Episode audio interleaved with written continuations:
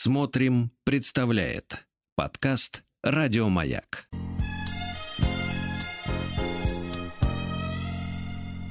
I can sit by the weeping willow while the leaves softly sing to me, or just lie on my back and listen when there isn't much to see.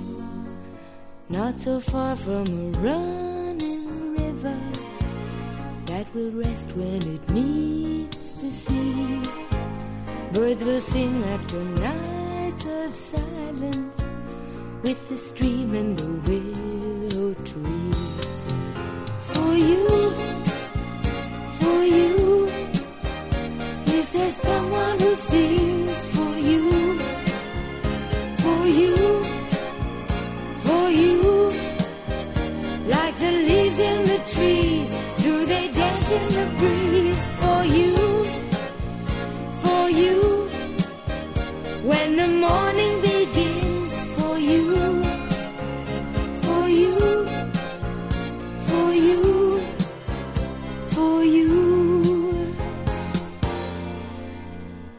You can sit in your warm apartment and escape from the streets. You'd be lost without modern comfort. It's the only life you know. With the shops just around the corner. So you don't have to walk very far. Though you've never been out to the country, you say you're much better off where you are. For you, for you, is there someone who sings for you?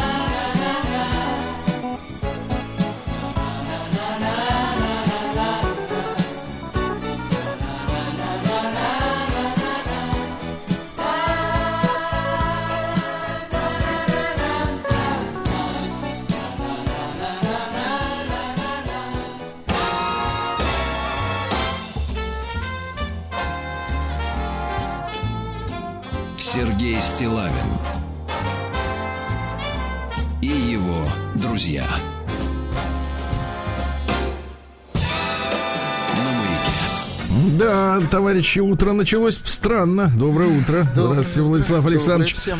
Честно говоря, вас мне рекомендовали как музыкального эстета в свое время.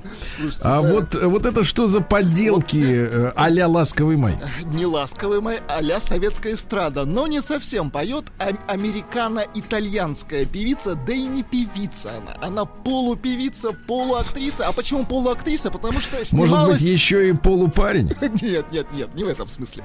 В смысле искусства. Она снималась в следующих фильмах. Это они э, значатся как эротические комедии. Внимание. А, 74 год. Шлепок по заду. 76-й. 40 градусов под простыней. Слушайте, Ну, мне, мне стыдно, я согласен. Да, да. Ну тогда надо перебиться, потому что дальше контент серьезный. согласен. Сергей Стилавин и его друзья. Ну, давайте, во-первых, ударим в гонг, как бьют наши слушатели, да? Давайте. Значит, э, Сергей, здравствуйте, получил я письмо от человека. Это важно уточнять, потому что, мне кажется, э, немало писем сегодня составляют искусственные интеллекты. Разные. Бот, бот письма, давайте так Да, назвать. вот. Сер- Сергей, здравствуйте. Вопрос, который сейчас прозвучит, несколько абсурден. Как вы относитесь к англицизмам, к англицизмам, наводнившим речевое пространство нашей страны до абсурда? Ну, значит, во- вопрос вообще, в принципе, не должен звучать. Я их ненавижу. Конечно. Вы же- Ненавижу. А Вы же теперь... заметили, что мы даже название Стилавин Today забанили. Да. Ну, вернее, как бы вторую часть. Да, да, точно. вторую часть названия. Так вот, да, так вот, э, слушайте, ну откуда беда пришла? Из Иванова, вы представляете? В Иваново, Иваново. Ну давайте расскажите нам, что у вас э, связано ассоциативно с этим краем Ну, ш- что, прекрасным. какие, какие у вас ткачихи, замечательные наши девушки, город невест. Ну, это вот такие легенды ходят. Ну, да. те, которые были ткачихи, уже как бы наши ровесницы минимум. Вот. Да. А, Хотя а говорят, что и сейчас ткут. му- Мужчина, он ткач? Ткач. Хорошо. Ткач, да. Так вот, э, смотрите, э, значит, Иваново, да, э, ну уж, так сказать, регион изначально, ну, как бы Русь, Русь матушка, понимаете, да? Вот. Тем более, что, представляете, вот э, э, прислали мне ссылку на, это называется паблик, да, когда вот э, статья такая, вот маленькое объявление какое-то. Ивановская библиотека для детей и юношества. Э, молодежный центр ИОБДЮ. Ну, это Еще раз. Ивановская А, библиотека сокращение. для детей и юношества. Не в этом проблема, да? Значит, проблема в следующем. Э, Дело в том, что молодежный центр ИОБДЮ объявляет ретрошеринг. Переведите. Ретрошеринг. Ты понимаешь, какая гадость, а? Я вот, смотрите, я прекрасно понимаю, что, конечно, э, зараза проникла в- всюду. Всюду проникла зараза. Но в библиотеке, в Иваново, ты понимаешь, это же, ну, извините меня, если где-нибудь там или где-нибудь тут, а, а то Иваново, Это понимаете, же да? точка притяжения, понимаешь ли, эрудиции. Во. Да, не, да нет, но в библиотеках должны работать люди, которые хотя бы уважают русский язык.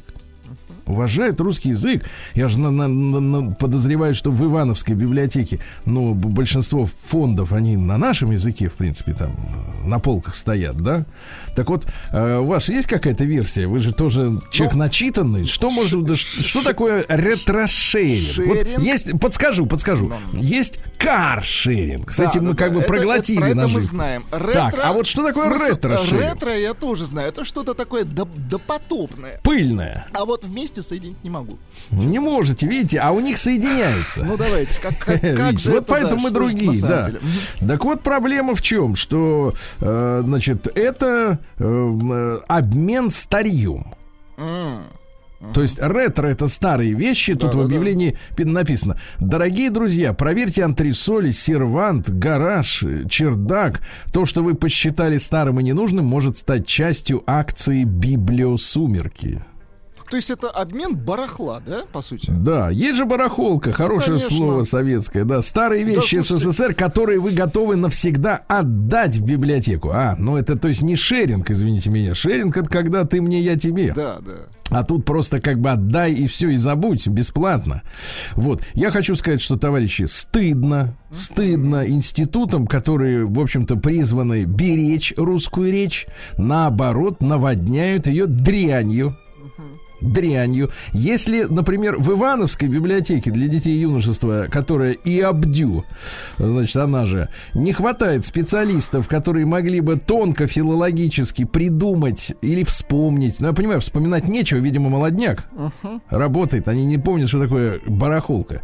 Э, Обратиться к старшему поколению, наладить связи с родными бабушками, дедами, вот, обратиться в конце концов э, куда-нибудь э, к коллегам, да? Слушайте, ну вот я я подумал, что, конечно, вот это сокращение и обдю, я понимаю, что это не специально, но после вот этого сокращения должно продолжаться, как мне кажется, а- англоязычная речь. Вот.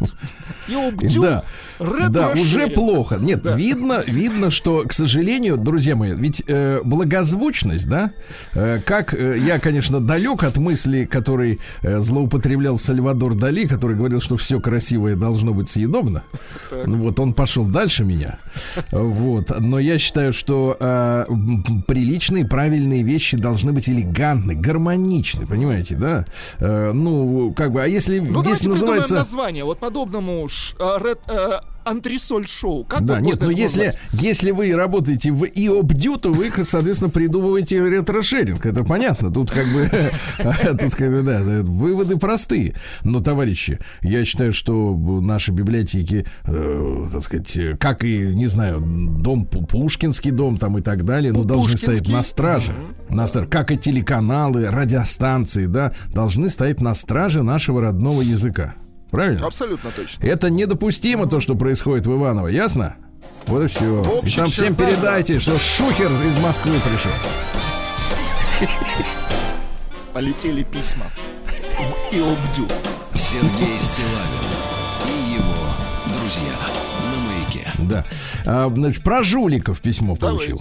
Про жуликов. Так это- Значит, можно даже включить э, заставку КПС. Комитет Давайте, противодействия сволоте. Да. Скучал по этим голосам. Это, Комитет по противодействию сволоте. это голоса людей, которые вышли на плату. Да, да. Сначала на плац, а потом Так. на плату, да. Э, да. Э, Значит, Мария пишет мне девушка. Сергей, добрый вечер. Да и вам тоже. Не хворать, да. А Вы вот в передаче все рассказываете про мошенников. Все Ну, рассказываете. не так все, у нас, а в нет, принципе, нет, да и да. в принципе, у нас вся программа посвящена моше- мошенникам. Так вот, но ничего не говорили еще про мошенничество на дороге. Однажды на съезде э, на третье транспортное кольцо возле Лужников, ну это люди понимают, понимающие, остальным просто представьте себе оживленную трассу, широкополосную, многополосную, вот и съезд с нее, да, куда-то туда вниз. Так вот, э, возле Лужников остановилась, потому что под машину мне чуть не бросился мужчина из-под стоявшей на аварийке машины, э, из которой в окно торчал ребенок. Это хорошо, что в окно, а не в бензобак. Э, Он прям меня останавливал. Я приоткрыла окно, и он начал мне тараторить что-то про детей, что сложная ситуация, надо на билет, детей посадить в поезд. Он просил денег наличность и показывал на машину, где высовывалась милая детская мордашка. Сейчас уже я не помню, на чем я сорвалась с этой удочки. И денег не дала. Но в какой-то момент подумала, что поеду сниму в банкомате. Сейчас езжу на работу по ТТК, третий транспорт. Каждый день и два раза в неделю в час пик вижу белую машину. Кстати, хорошо бы, чтобы вы обратили внимание на номера этого автомобиля. Какого они региона или какой страны. Так вот, пару раз э, также с ребенком в окне они останавливают машины. Вот сегодня опять в пробке, э, так сказать, проползая, видела, как мужчина на свеженькой БМВ, прям белый воротничок, доставал денежку и совал ему в окно. Расскажите про это, чтобы люди не попадались. Тут прям явно есть схема. Вижу регулярно. Мария. Как. Хорошо. Все. Денег не давать. На ребенка. Сергей Стилавин и его друзья.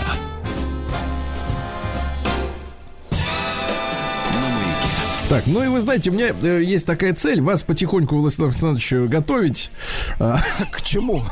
К земле, чтобы привыкал? нет, нет, оккультуривать, оккультуривать, да.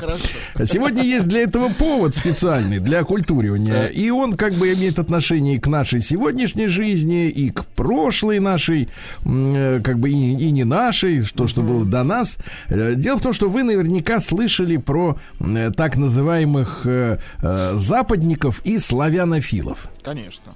Ну, это такая вот история. Есть уже э, новая теория о том, что это, по большому счету, э, такой удачный, ну, полукоммерческий сговор, э, что якобы это люди договорились, вы, говорит, будете западниками, мы славянофилами, и вместе будем э, окучивать, так сказать, паству, как, э, как, э, так сказать, газировка одного цвета, но разных лейблов. То есть слишком раздутая история. Одна красная, другая сине-красная, а понятно. ходят слухи, что из одного кармана. Типа всё. как демократы и республиканцы, да, в принципе, одна масть. Ну, сейчас уже не одна. Так, чувствуется, процессы какие-то пошли. Но, тем не менее, да. И вот э, западники, значит, кто это такие люди? Это говорят те, что, в принципе, нам надо жить, как они. Вот вы сегодня, пен... нет, не Пендерецкий, как же? Моровецкий, вот, ну тоже Моровецкий, да. мерзкая рожа.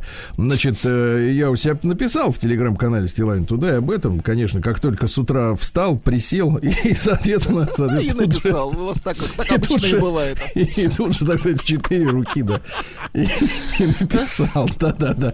Так вот, э, сказал, представляешь, гаденыш, что э, русский мир — это идеология раковой опухоли, которая поела уже большую часть э, российского населения и нуждается в искоренении тотальном. Да урод он.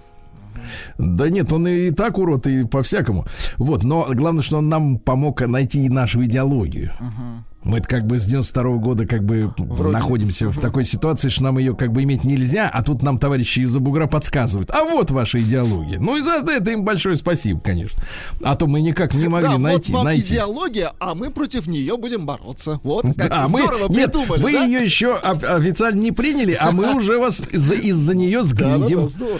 Вот, да. Но это вот скорее, наверное, славянофильское, да, течение, потому что западники, они что говорят? Вот давайте жить как в 90-е, ну, условно говоря. Мы им туда дармовой газ, а они нам оттуда дорогие иномарки, правильно? Вот. А как только у них дармового газа не стало, так и сразу и вот и как бы и у них там накрылось медным тазом, да? Вот. А славянофилы говорят, нет, мы, говорит, не западники, мы между Азией и Вос- ну, между Востоком и Западом, у нас все свое и так далее, и так далее. И вот некоторые люди, конечно, хотели бы, вот, например, молодые, да, определиться, кто он, западник или славянофил? С кем он? Да, потому что э, и там, и там, в принципе, люди-то интересные. которые э, выступают, топят, как говорится, да, вот за то или другое, да, и уважаемые, и, и самое обидное образованные. Вот, за словом в карман не лезут, и, соответственно, их интересно слушать. Человек в растерянности, надо определяться, да. А вот сегодня родился в 1804 году Алексей Степанович Хомяков. Фамилия у него запоминающаяся. Вот, он был философом, как раз э, один из основателей движения славянофилов, да, был публицистом, как я, вот, э, философ, как вы, и поэт, как он, да. И вот я вам хочу несколько стихотворений его прочесть для того, чтобы вы, э, э, ну вот, послушав, так сказать, сердцем распахнувшись к Хомякову, вот, э, поняли, определились окончательно, вы кто, западник или славянофил? Чи- что- чьих будете? Хорошо. на эмоциональном уровне, конечно. Да, да, да. Э, фото- Стихотворение первое я посвящаю вам, Владислав Александрович. Оно, Собственно, и всегда. Давайте. да, называется «Старость». Не без этого. Скорей, скорей сомкнитесь очи. Зачем вы смотрите на свет? Часы проходят, дни и ночи, и годы за годами вслед. А в мире все, что было прежде, желание жадно, жизнь бедна, и верят смертные надежде, э, и смертным вечно лжет она. Я видел вещи и скрижали, заветы древности седой. И что ж, исполнен был печали времен минувших глаз святой. С тех пор, как мир из колыбели воспрянул в юной красоте, и звезды стройно полетели в небесной синей высоте, как в бурном море за волною шумя к бергам бежит волна. Скорее всего, к брегам, но... Бриган, наверное, да. Ну, неважно. Конечно. Так неисчетны над землею промчались смертных племена, Восстали, ринулись державы, народы сгибли без следов, И горькая насмешка славы одна осталась от веков, Страстей неистовых волнений, и горе, властелин земли, И счастье, светлое видение, всегда манящее вдали, Для взоров старца все открылось. Постыла жизнь его глазам. Душа в обманах утомилась, она изверилась мечтам и ждет в томлении упования. Придет ли час, когда желание в ее замолкнут глубине и океан существования заснет в безбрежной тишине? А? Ну вот вам как? Нет, пока. Вам пока как нет. честно сказать или как вы хотите? Давайте второе послушаем, а там дальше Давайте, вот смотри. хорошо, второе хорошо, другое. давайте. Тоже для вас, кстати Давайте говоря, целиком. без правды. В стаканы чок Так. и в губы чмок. На долгий срок, друзья, прощайте, лечу к боям, к другим краям, во след орлам. Чок, выпивайте. Быть может, нас в последний раз веселый час собрал за чаши. Что ж, плакать? Нет. В честь прежних лет, святых бесед и дружбы нашей, в стаканы чок и в губы чмок. И виват э, младость, и виват младость. Она была не весела, но всем дала подчас нам радость. Так в честь же ей стакан налей и виват младость, а? Ну вот стихи, конечно, не очень. Или, например, такое, Давайте, опять. давайте. Это вот уже не для вас. Хорошо. Кипит шампанское в стакане. Ах, это для вас. Давайте. давайте. Кипит и блещет жемчугом, мечты вьются над моим челом, как чайки белые в тумане. Налейте мне еще стакан, тогда рассеется туман, и яркими чертами света увидит светлый взор поэта другого мира чудеса. Увидит новые творения, другие земли, небеса, мечты, восторженные видения, как мир тот сердцу говорит. Там никогда надежды цвет не вянет, там дружба дружбу не обманет, любовь любви не изменит.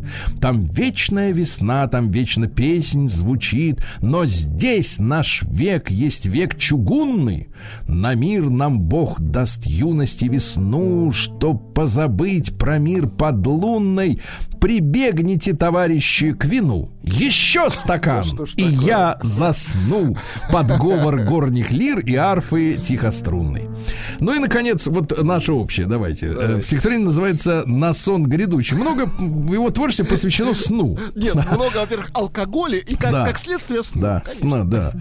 Давно уж за полночь, я лягу отдохнуть. Пора мне мирным сном сомкнуть глаза усталые от бдения и от житейского волнения, на время успокоить грудь. Ложусь спать, какой негой чудной все дышит здесь, как сладко думать мне, что кончен день, заботливый и трудный, что я могу в беспечной тишине лелеять до утра веселые видения и вольною мечтой свой новый мир творить и средь роскошного творения другою дивной жизнью жить. Пусть завтра вновь привычные волнения, пусть завтра вновь, да кто ж порукой в том, что встанет для меня денница золотая? Кто скажет мне, что засыпая, не засыпаю вечным сном? А? Наши слушатели пишут, как-то запахло Димой Калугиным. Почему-то давно его не было, а вот сейчас как-то повеяло. Вот повеяло. Да, но это у вас повеяло, да. У Значит, ну нас, а вам как так вот сказать, Слушайте, вот ну... вот Барахло, да? Да, да, да, чтобы не обидеть, так сказать, э, Да писателя. нет, выражайтесь, пожалуйста. Выражайтесь. Слабые Что ж там? ну, Сергей Валерьевич, при всем Ну, конечно, слабо. А идеология сильная, крепкая, понимаете, да. Вы про шампанское? А это вам понравилось. Но это не для вас, не ваша тема. Друзья мои, сегодня у нас 13 мая, сегодня день Черноморского флота военно-морских сил России. Поздравляем. Поздравляем, И сегодня конечно. мы обязательно посвятим этому событию часть нашего эфира, да. И время такое, да и повод прекрасный. А, День конвоира сегодня. Тоже поздравляем. Нуж- Вас когда-нибудь конвоировали? Нет пока. Я в основном конвоировал. Вы в основном, у вас была сабля, я помню. Да. Всемирный день техники для будущего. Как-то мутно. А зачем нам сегодня то, что понадобится завтра? Это А? не нам надо, это нашим Нет, давайте вопрос философский посыл. Зачем нам сегодня то, что надо. Нет, завтра? Вам точно не надо. А вот вашим детям нужно. Ой, извините. Ну да. Пожалуйста, извиняю. Да, дальше. Фестиваль Претос Велхос в Бразилии в честь отмены рабства. Там в 1888-м рабам сказали «Свободно, товарищи». И они в пляс пустились. Да? Да, да, да. День яблочного пирога в США, ну вот в Америке очень любят яблочный Apple Pie. Ну, да? у них культура пирогов, особенно вот в Дело в кафе, том, что там. им надо было куда-то девать эти яблоки. Понимаете, там все экономически просчитано. Да, и они придумали, что вот мы их будем запекать. Да, запекать. А у нас моченые популярные были тогда. Вот, да, я тоже для длительного хранения вещи. А Сегодня день лепрекона, но это уродцы какие-то, да, так я понимаю. Ну, это тоже не наша культура. День гренок, тоже без них можно обойтись, правильно? Даже А. говорят, гренок. Во. Да, день лучшего стрелка в Америке. Ну, у это них оружие это доказать нужно. На да. каждом шагу 700 долларов, и у тебя автомат Калашникова китайского правда, производства, но тем не И менее. что, и даже справка не нужна. Справка нужна будет потом родственникам. Да, дальше. Всемирный день одуванчика сегодня. Да, вот отмечается. День рождения застежки липучки. Липучки. Международный день хумуса. Не гумуса, а хумуса. Вы мажете иногда? Ну, иногда нет-нет, да и да. Есть вот культура, да?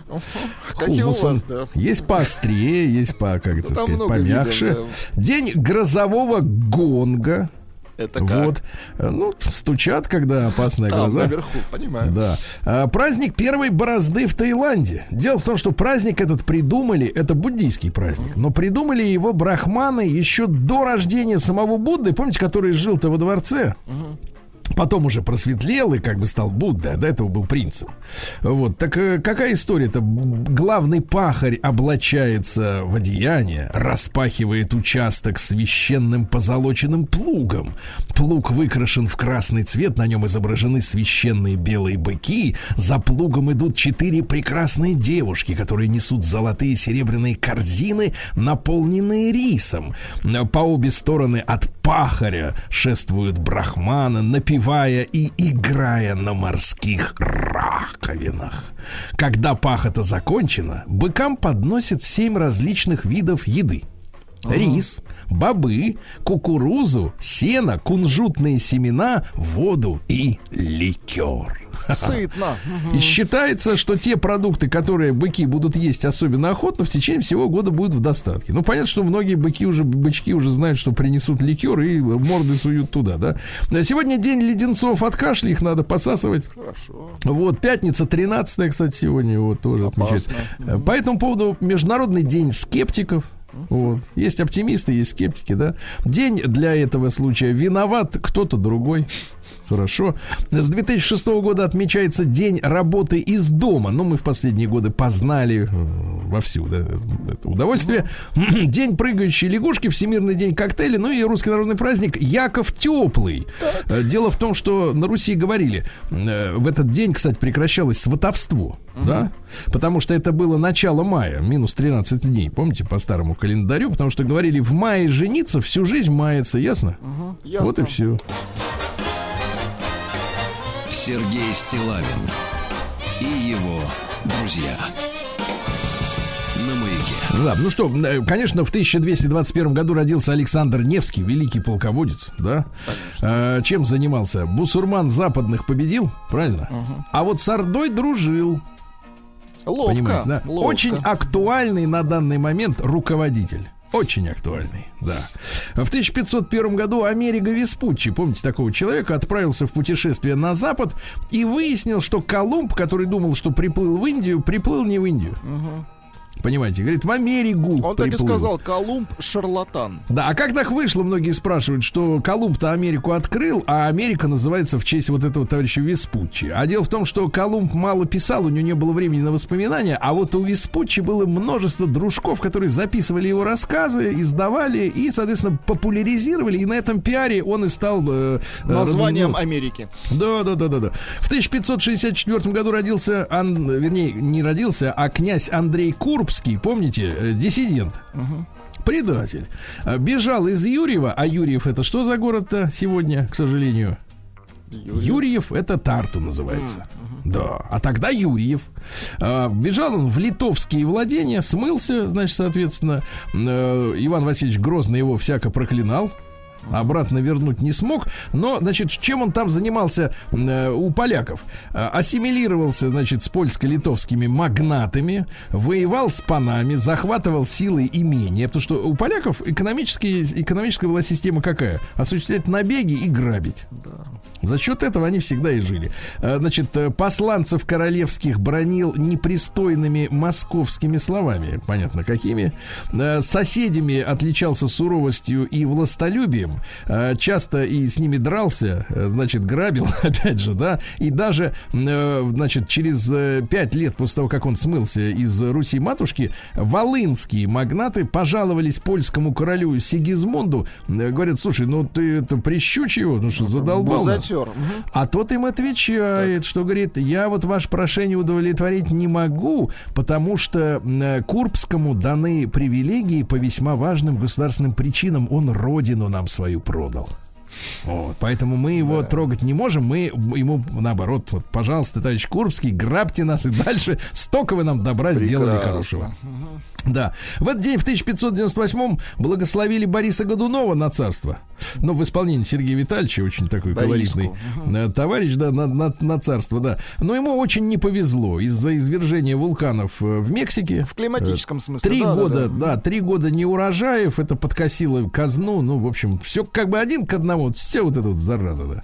Вот в этот день, в 1637-м, кардинал Ришелье, так надо говорить, с «ё» на конце, а, приказал закруглить все кинжалы, потому что узнал, что его хотят зарезать за столом. А он говорит, а теперь будем есть с закругленными. Испугался, значит. Вот, и ничего, вы, вы меня не зарежете, да. А В этот день, в 1754-м, вышел указ Елизаветы Петровны, нашей дщери Петра, об учреждении первого в России банка. А как Вот до вы- этого было, вот, извините. А да это вот э, как бы вот э, по Кажд- людям каждый надо со было. своим, вот с этим с мешочком. Э. Ростовщики, как А. иначе-то? Без Ну, а как, банков, да. понятно. Без банков обходились люди. Вот, э, Ох, да, и- тяжело-то им было без банков, а, Сергей Не Валерьевич? банкам было тяжело без нас, да. Вот в 1829 году Александр Сергеевич Пушкин попросил руки Натальи Николаевны Гончаровой. А мамаша ейойная, она ему никакого ответа не дала. Вот, и он с горя уехал на Кавказ в действующую армию, понимаете, А вы да? понимаете, вот не попросил бы руки, может быть, и дольше прожил, а? Вот, э, да, вот. И- а если бы мамаша отказала бы, да, Да. опять же. Вот, свою поездку он описал в путешествии в Арзрум, да. Вот, руководил нашей армией выдающийся э, командующий Пашкевич. Паскевич, простите. Вот. Ну и что, э, в- возвратившись в Москву, он встретил у Гончаровых опять холодный прием. Мгм. Вот, э, говорят, что Пушкин-то уже был бедно- бедным Ну, и при они- этом вольнодумцем. Да, они на него смотрели как на голь, вот. Шмоль, да, да, да. Вот. В этот день, в 1836-м, началось строительство первой в России железной дороги из Петербурга в Царское село и в Павловск. Альфонс Даде родился в 40 году, в 1800 французский писатель. Э, Ну, некоторые могут похвастаться знаниями заголовков, например, Тартарена из Тараскона. Видите, можете хвастаться, пользуйтесь. Спасибо. Э, Вот, да-да-да. А в 1840... А так-то нет. В 1846 году э, США объявили войну Мексике. Быстренько в ней победили и забрали себе Калифорнию, Аризону, Нью-Мексико и Тексас, как Вот они говорят. крысы, а? Вот, вот, вот. В 1850-м родился Модест Ильич Чайковский, брат Петра Ильича. Он автор многих э, стихов, либретто, в том числе к э, опере «Пиковая дама», например. Да. И он вместе э, с, так сказать, слугой Петра Ильича Так, основал в Клину замечательный музей композитора. ну вот видите, как хорошо. Да, да, да, вместе со слугой. Вот. А, в этот день, э, в 1857-м, Рональд Росс родился, английский паразитолог, который установил, что комары анафилисы переносят малярию. Молодец. Вот он понял, что именно после укуса все это происходит. Что да. нехорошо. Мгм. Да, а в 1882 такой юбилей, 140 лет назад, родился Жорж Брак. э, В хорошем смысле. Э, Французский живописец, один из основателей кубизма. Вообще у него родители были ремесленники, наверное, оттуда и вот эти точные, четкие углы, да. А как напильником-то тут это самое не выпишешь? Напильником по-другому не выйдет, только вот, Вот. кубизм. Мгм. Кубизм, конечно. А, В 1891 в Петербурге прошло первое организованное празднование русскими рабочими 1 мая. И руководил э, некто Михаил Иванович Бруснев. Э, не будет э, сложным предположить, в каком году его не стало. 37-м. Предположили, предположили. Вот, да-да, так и понятно. А в этот день, э, в 1895-м, указом Николая II, императора наш последний, на вооружение русской армии принимается солдатская и офицерская модификация револьвера системы Нагана. Наган. Там интересная такая, что задача была перед э, Нагано-строителями, э, чтобы эта штука останавливала лошадь, представляете? Ага. Ну, а лошадь это как танк. Ну, это крупная, да. Мгм. То есть пуля большая, здоровая. Так вот, э, э, пробивала пуля 4 или даже 5 э, дюймовых сосновых досок, а дюйм это 2,5 сантиметра, представляете? 10-сантиметровую деревяху пробивать должна была, представляешь? Вот. И тут история такая, что офицерский пистолет, вариант Нагана, был самовзводный, ну то есть ты выстреливаешь, и одновременно курок взводится автоматом, да? А у солдат надо было после каждого выстрела снова самому вот рукой... Это этот, что ж э, неравенство тут такое, а а? для чего? Ну-ка. А, Говорят, что вредно влияет на меткость. То есть офицеру попадать в цель было не обязательно. Он как бы, так сказать, вдохновляет. Ну, а во время Великой Отечественной войны вот э, э, выпускались параллельно и ТТ, и наганы, э, вот, э, ну и, соответственно, почему? Одной из причин было мнение, да, вот, э, что пистолет должен был быть пригодным для стрельбу через амбразуру танка. Ага. То есть вот туда высовываешь туда ствол и, И бах, бац, бац, да. бац, и доска, так сказать, и все, да. Вот. В этот день, в 1905 году, в Париже прошло первое выступление танцовщицы или танцовщицы, как вы говорите, с экзотическим именем Мата Хари. Она же Маргарита Гертруда Зелли, помните, да? Э, Которая шпионила, а то ли не шпионила. Ну, в общем, но наряды, вы знаете, вот смотрю на эти фотографии. Распутство, конечно. Хотели бы себе такие? Мне такими прикрывать нечего.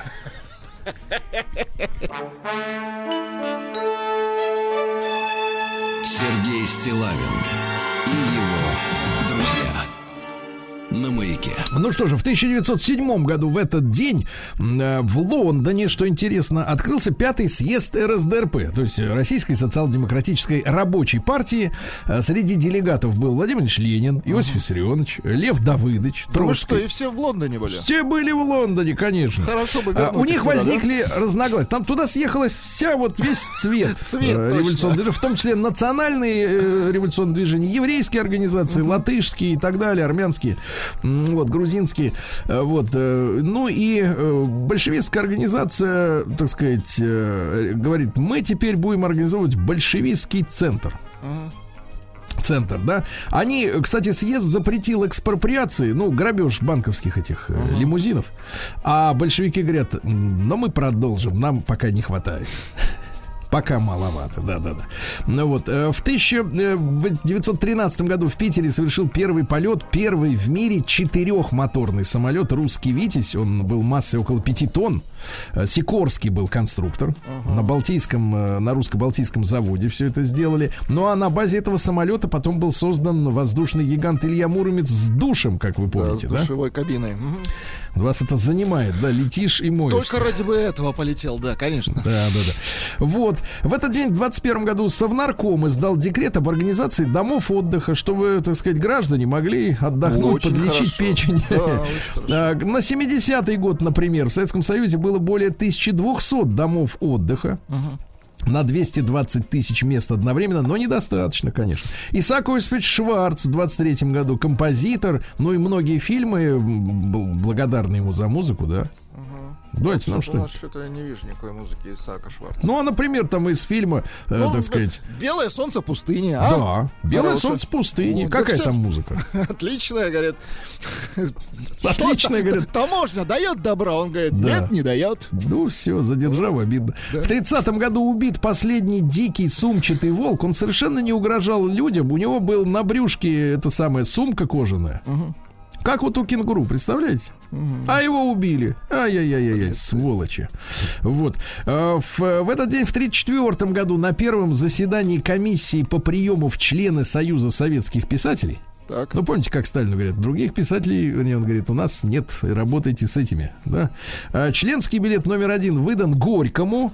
А вот смотрите, какие другие фамилии. Вот давайте, знаете ли вы таких писателей? Смотрите. Ну-ка.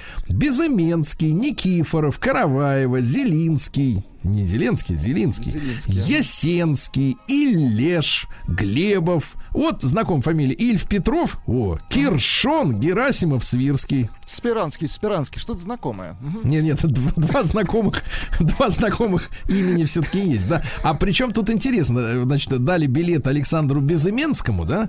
Интересный товарищ, э, он в начале 24 года э, поддерживал новый курс э, Льва Давыдовича Троцкого, а потом быстренько перестроился и обличал его с таким же, э, так сказать, Жить остервенением. Вовремя понял, да. А сам он э, занимался, кстати говоря, переводами э, с иностранных языков. Ему принадлежит, например, ру- русский текст знакомой вам песни «Все хорошо, прекрасная маркиза». Да, Помните? песня. А также он был комсомольским поэтом. Он в 22 году, то есть сто лет тому назад, перевел, перевел, это, да, источник-то ино- иностранный, но перевел стихотворение, которое назвал «Молодая гвардия», и это стал гимн комсомола, вот давайте, неофициальный. вот это Дайте нам послушать. Ну, пока не поют, скажу, что через 10 лет э, Российская ассоциация пролетарских музыкантов требовала эту музыку запретить, потому что мелодия им показалась напоминает «Боже, царя храни». Давайте послушаем.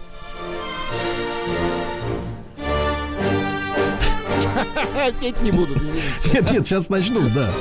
Тут интересно, значит, Брик, помните, сожитель Лили Брик Да, и да. Маяковского, э, значит, рассказывал о том, что вот этот вот э, Безыменский э, узнал, что э, многие цитаты э, в русском языке взяты из комедии «Горе от ума», начал придумывать пословицы, а потом писать из них комедию, чтобы тоже войти в литературу. Вот, слова пошли. Ну-ка, дайте. Ну,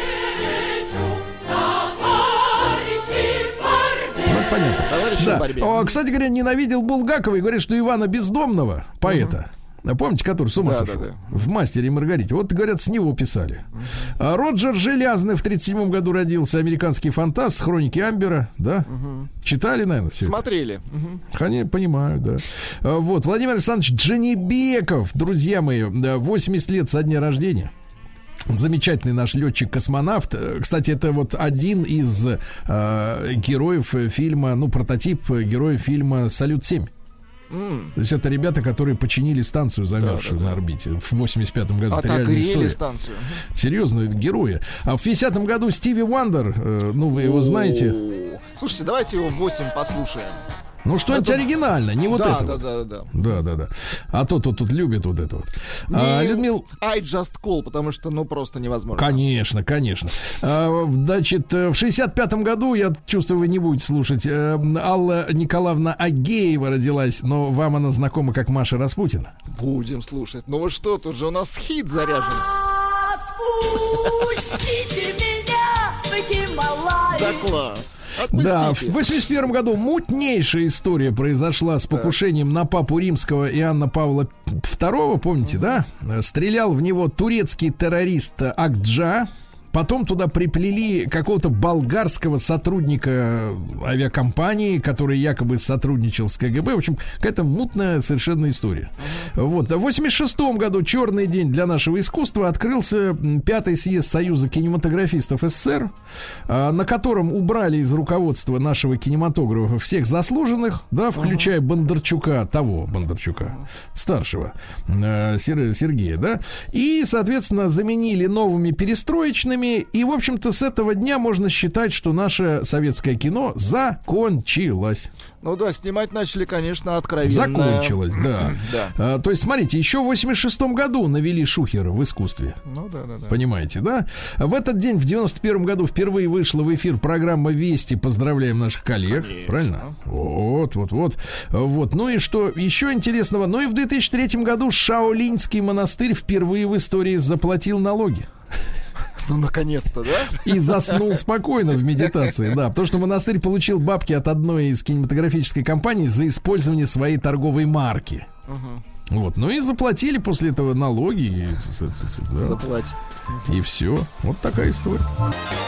Сергей Стилавин и его друзья. А, друзья мои, сегодня а, день рождения у Стиви Вандера, да? Замечательного нашего. Да, Замечательного. Стивушки у Андера. Да. Тут интересно, что он нравится и нам с Владиком простолюдинам, и музыкальным профессионалам тоже. Абсолютно точно. Интересно, да? Давайте проверим.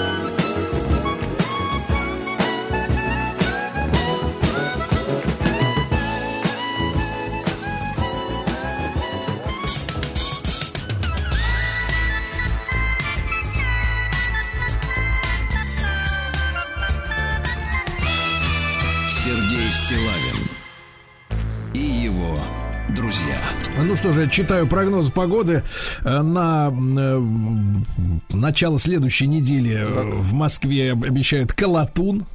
Жаль. 10 градусов тепла, говорят, никуда, говорят, не годится. На выходных так потеплее немножко. Сегодня плюс 16, а как в городе Гагарине? Плюс 11 облачно. Тоже не очень. чтобы песней своей помогать вам в работе, дорогие мои. Гагаринцы. Правильно? Ну вот и все. Главное, логично. А, что же, в Гагарине сотрудники уголовного розыска раскрыли кражу денежных средств с утраченной банковской карты. 59-летняя женщина заметила, что со счета исчезло 11 тысяч рублей. Тут же нашли э, неработающего местного жителя 1981 года рождения. Он пояснил, что на улице нашел чужую карту и, решил расплачивался да, бесконтактно, бесконтактно, да. Молодец. Мгм. А, да, но я смотрю, в городе Гагарине творческие значит, журналисты работают. Заголовок следующей новости «Я сделала Тайсона». Э, а, Так вот, э, супруга откусила мужу ухо. Кошмар. Да, позднее она поняла, сделала. что натворила, и решила замести следы. Пришила ухо. Может быть, наоборот. Э, Так вот, э, да, вот такая вот история Ужасно, ужасно. откусила, да. Э, Неизвестный под предлогом продажи щенка завладел деньгами житницы Гагарина. Никуда не годится. Продавал конечно. хохлатую эту. Вот именно. Да. Да. Следующий заголовок, следующий заголовок. Хваткая парочка или романтики с большой подмогой.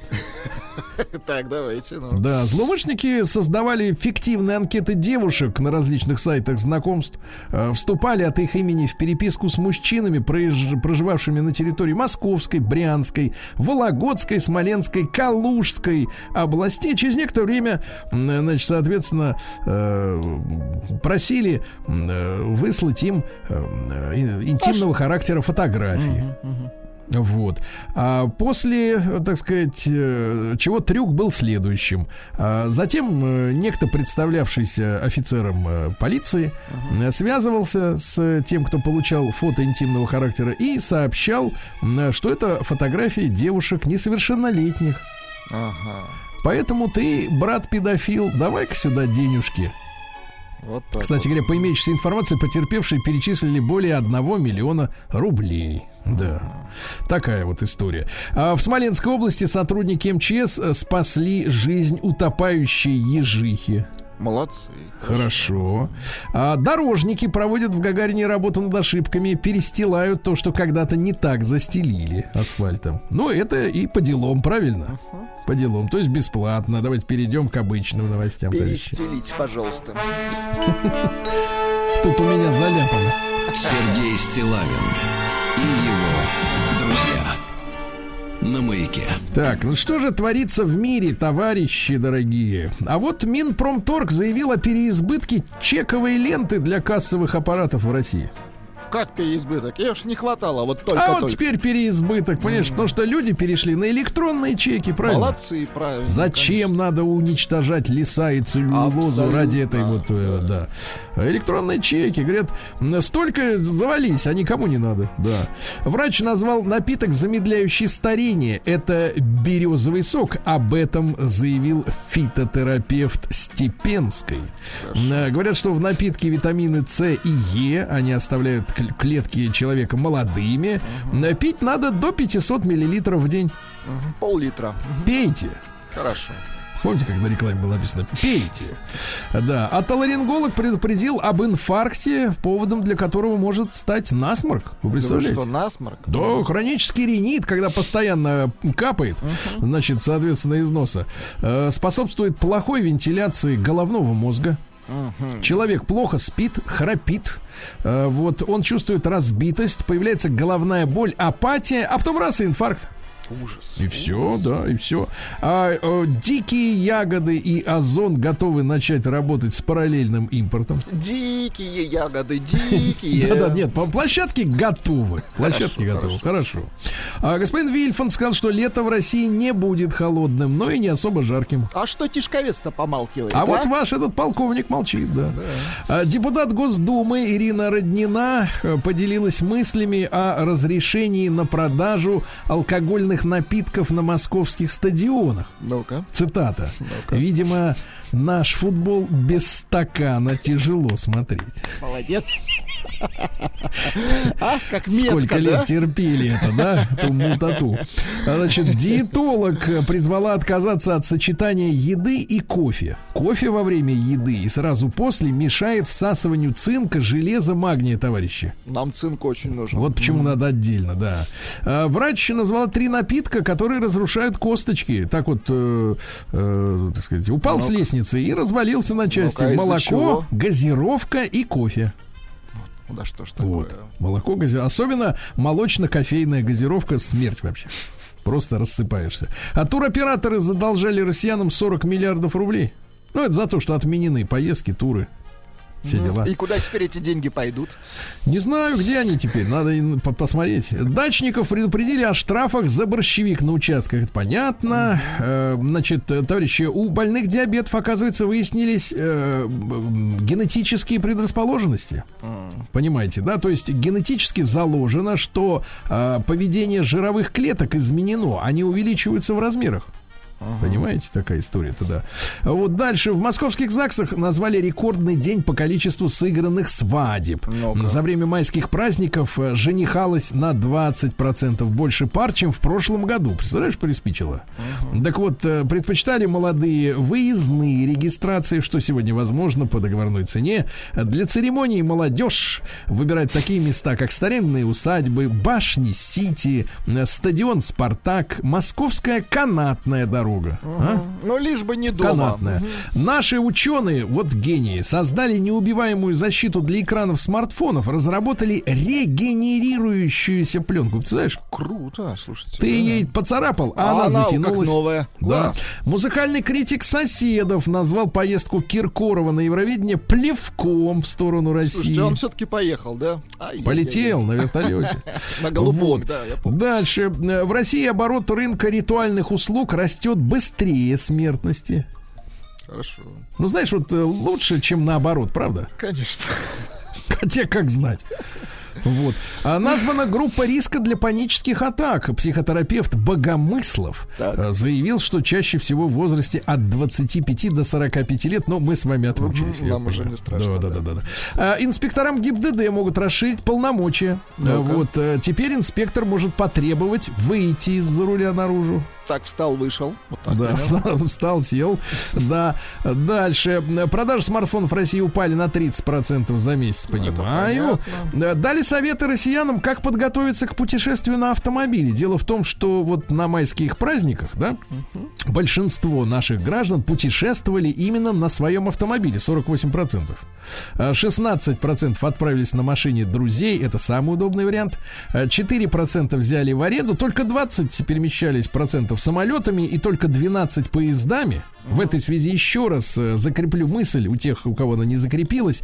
Подло осуществлять дорожные ремонты с перекрытием половины и более полос в период Когда народного Сергей Валерьевич в отдыха. поездке, согласен с Да, вами. подло, да. Подло, абсолютно. Подло зарабатывать деньги, можно и попозже.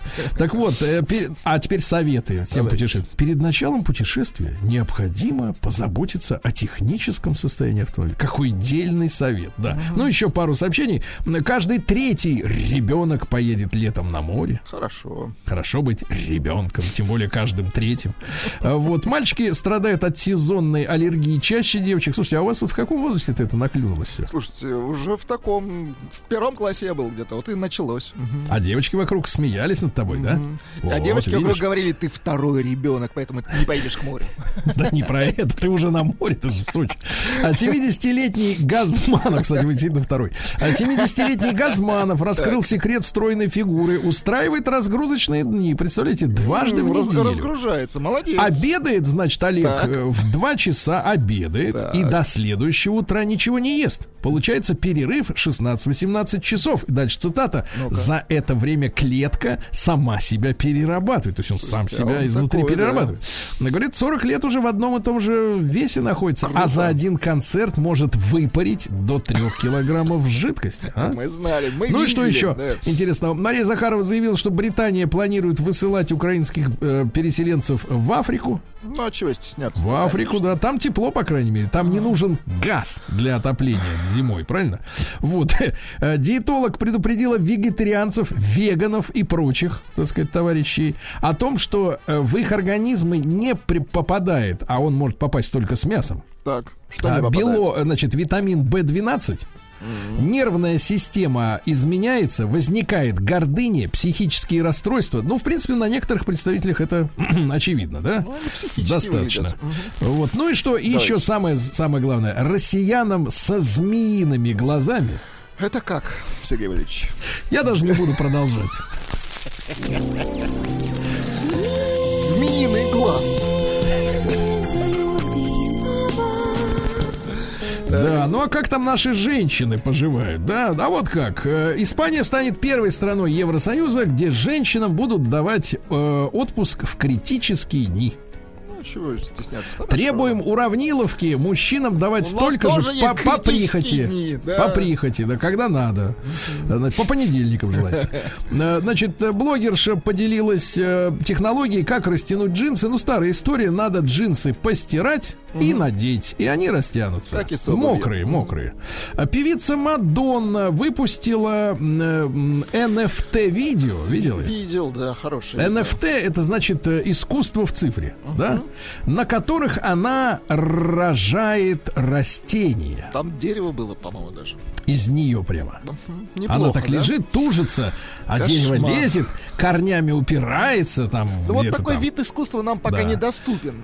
Да, Ольга Бузова обиделась на критику ее танцев на пилоне. Ну, Вот, да. ну, не- не это нам субъективно. решать. Да, э, мы бы с вами залезли вообще бы, так сказать, нас бы просто стерли бы. А, Гвинет Пелтро объяснила, зачем ее компания анонсировала продажу подгузников с янтарем за 120 долларов штука. Ну, она до этого выпускала свечи с запахом женских этих э, Понятно. прелестей, а теперь вот подгузники с янтарем. Но она ищет А, себя в бизнесе. Заслуженный тренер Советского Союза Татьяна Тарасова отреагировала одним словом на желание американцев отобрать у России золото Олимпийских игр. Обнаглели. Но это самое мягкое, что можно сказать. А, Девушка купила поношенную обувь кем-то и нашла в подошве тайник с денежкой. Да, класс. 300 долларов. да, Заначку. да, да. Дальше та, стилист перечислила устаревшие модные тренды, которые не надо ими злоупотреблять. Во-первых, приталенные наряды. Угу. Ну, это если у вас есть талия, ну, если нет. Балахоны в моде. А да, во-вторых, логомания. Это как? Это когда бренды нарисованы ага. снаружи. Логомания, да. Дальше, что интересного. А, 50 пятилетняя мать двоих детей рассказала об изменивших ее жизнь танцах на шести. Как они изменили ее жизнь, ну-ка? Они, говорят, шест меня просто перепахал. Просто перепахал. Не пытайтесь повторить. Без шеста. Новости капитализма. Ну что же, э, интересная такая статистика. Опубликован рейтинг популярности эмодзи в разных странах мира. А Вот э, опишите людям, пожалуйста, которые не брали в руки с э, телефон э, последние 30 лет, что такое эмодзи? Ну, это смайлик в виде такой ма- маленького изображения. Смайлик, Картиночка. Картиночка, Ну, маленькая когда картинка. лень вам что-то писать, да, да? да, да, а там некие эмоции. Такой, ну, условно говоря, иероглиф для простых людей. Да. Типа, жаль, А, смешно. Так вот, что интересно, тут любопытно, что в 75% это на тему вот э, мы в русском мире, а они в нет. Э, значит, в 75 странах мира, ну, то есть это вот, э, считай, все. А самое популярное это лицо со слезами радости. Ну, где вот ржет вот это вот рожа.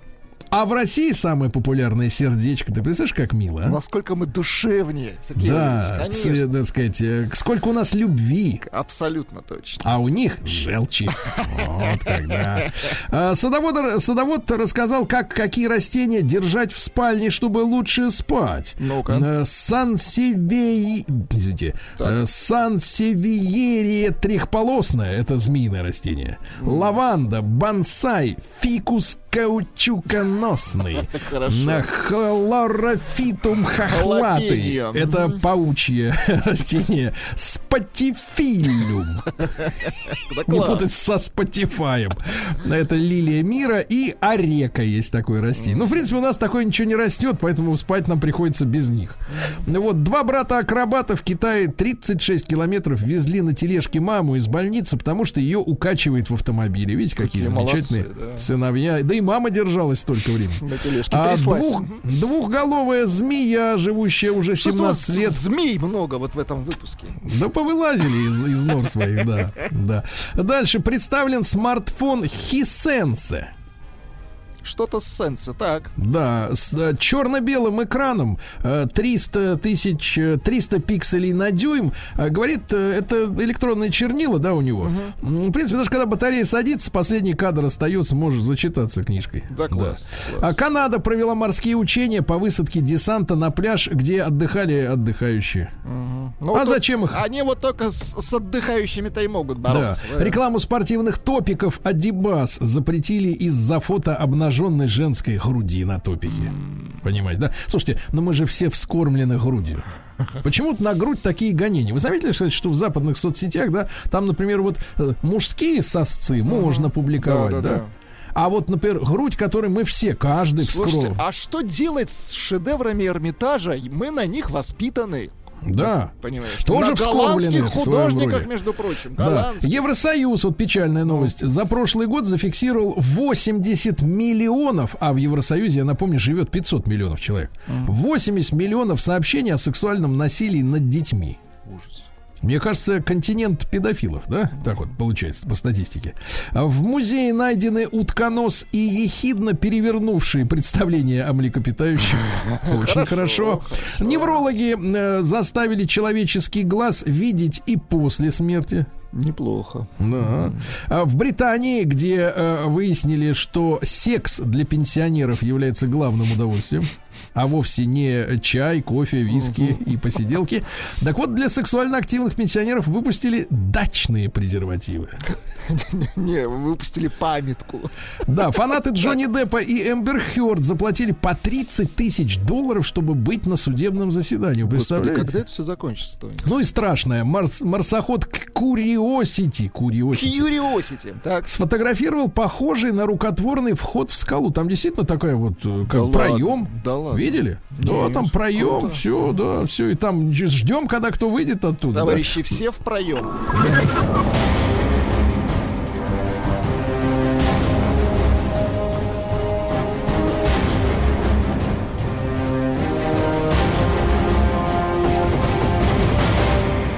Россия криминальная. Так, ну что же у нас в Волгограде районный суд приговорил э, мать певца Прохора Шаляпина к трем годам и трем месяцам условно за взяточничество и подлог. Мать Прохора, Укупс. За- условно. Условно, понятно. Не мать условно, а Ну, срок м- условно. Мать на самом деле. Дальше что у нас интересного? Житель Канска случайно сжег памятник архитектуры, куда залез, чтобы заняться сексом. Слушайте, а как можно сжечь памятник? Он же... Архитектуры. А, тогда можно, да. Деревянный. Мошенники выманили 900 тысяч долларов у матери осужденного экс-замглавы э, имущественного департамента Минобороны Горшколепова. 900 тысяч рублей. Э, долларов. Ох, еще хуже. Под предлогом сокращения тюремного срока. Вспоминаем роман Горького «Мать», естественно. Да. Россиянин с татуировкой в виде автомата Калашникова на виске сбежал в Красноярском крае из психдиспансера. Говорят, очень опасен, товарищи, будьте осторожны. А, На виске не указывается на каком, справа или слева. Автомат. Ну просто, да. Если как только увидите такой... На виске да, автомат. то обходите Да-да-да. стороной. Вот, дальше что интересного. А аферист из Москвы обма- обманул жительницу Анапы и еще 16 человек при покупке китайских чемоданов на 100 тысяч рублей. Мне, пожалуйста, китайский чемодан, да. Ну вот в Воронежской области поджигатели соседского сена подправили в колонии на 20 тысяч рублей сжег гад сена. Подлец Представляете? какой, да? А, проглотившего украденное у женщины золото Амича приговорили к трем с половиной годам колонии. Слушайте, это Сорвал и съел, представляешь? Ло- ловко это, да. Да, ну и наконец давайте Отдам сообщение потом. такое а, тревожное, тревожное из э, Башкортостана. Давайте. Жительница Башкирии избила полицейского сначала металлической трубой, а затем полкой от шкафа с книгами. Изощренно. Вот крепкая, а?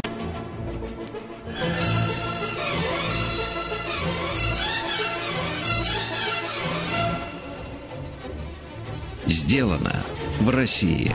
Друзья мои, наш проект сделано в России. Вот уже скоро, я смотрю, э, у нас будет 30 выпусков, да, то есть Юбилей, 30. смотрите. Да-да-да, 30 э, брендов, как э, говорили раньше, торговых марок, 30 предприятий рассказали о себе в нашем эфире всем людям, да, от многих, ну, в особенности тех людей, которые занимаются, ну, чем-то таким бытовым, да, для конкретных частных потребителей, получаю слова благодарности, да, и, и вам спасибо, ребят, большое за то, что вы есть, вот, но, а сегодня у нас очень серьезный разговор, Владислав Александрович. Давайте.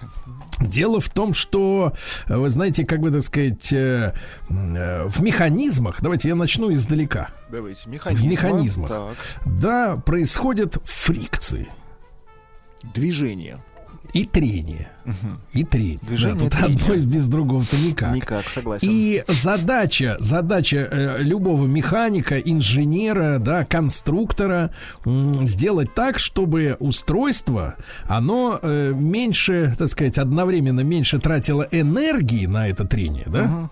На преодоление. И с другой стороны, меньше, соответственно, тратились, э, ну, счищаясь от- из-за этого трения, да, по молекуле, по две, по три.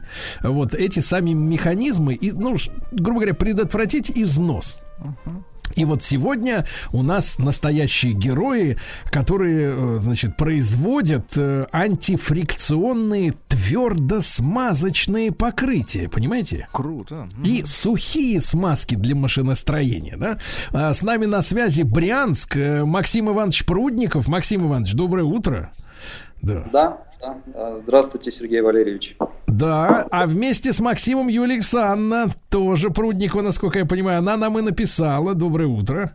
Да, всем привет, доброе утро. Да, да, да. Э, Тут, кстати, есть немножко, Владислав Александрович, и романтического э, в этой давайте. истории. Но о ней позже. Это будет такая наша, как бы, Такое, такая да, затравочка. будет. затравочка. Хорошо. Так вот, э, есть, друзья мои, сайт. Почему он так называется? Вообще компания называется Моденжи. Моденжи. Царь, э, э, сайт э, modенги.ру. На конце Y. Modенги.ру. А, Максим Иванович, откуда такое название? Ну, да, название имеет такое историческое происхождение. На самом деле это соединение двух слов, моделирование и инжиниринг, вот соединили вместе, вот получилось такое краткое название э, Моденжи. Вот. Понимаю. Так вот, смотрите, а что о себе написали, товарищи? Э, Наша технология сухой твердой смазки применяется на этапе изготовления узлов трения в нефтегазовой, в полимерной, в робототехнике, на железной дороге, в авиастроении и так далее и тому подобное. Да, ну что интересно, значит, э, Максим Иванович в прошлом был преподавателем в Брянском государственном техническом университете. А Команда у него состоит из э, студентов этого вуза.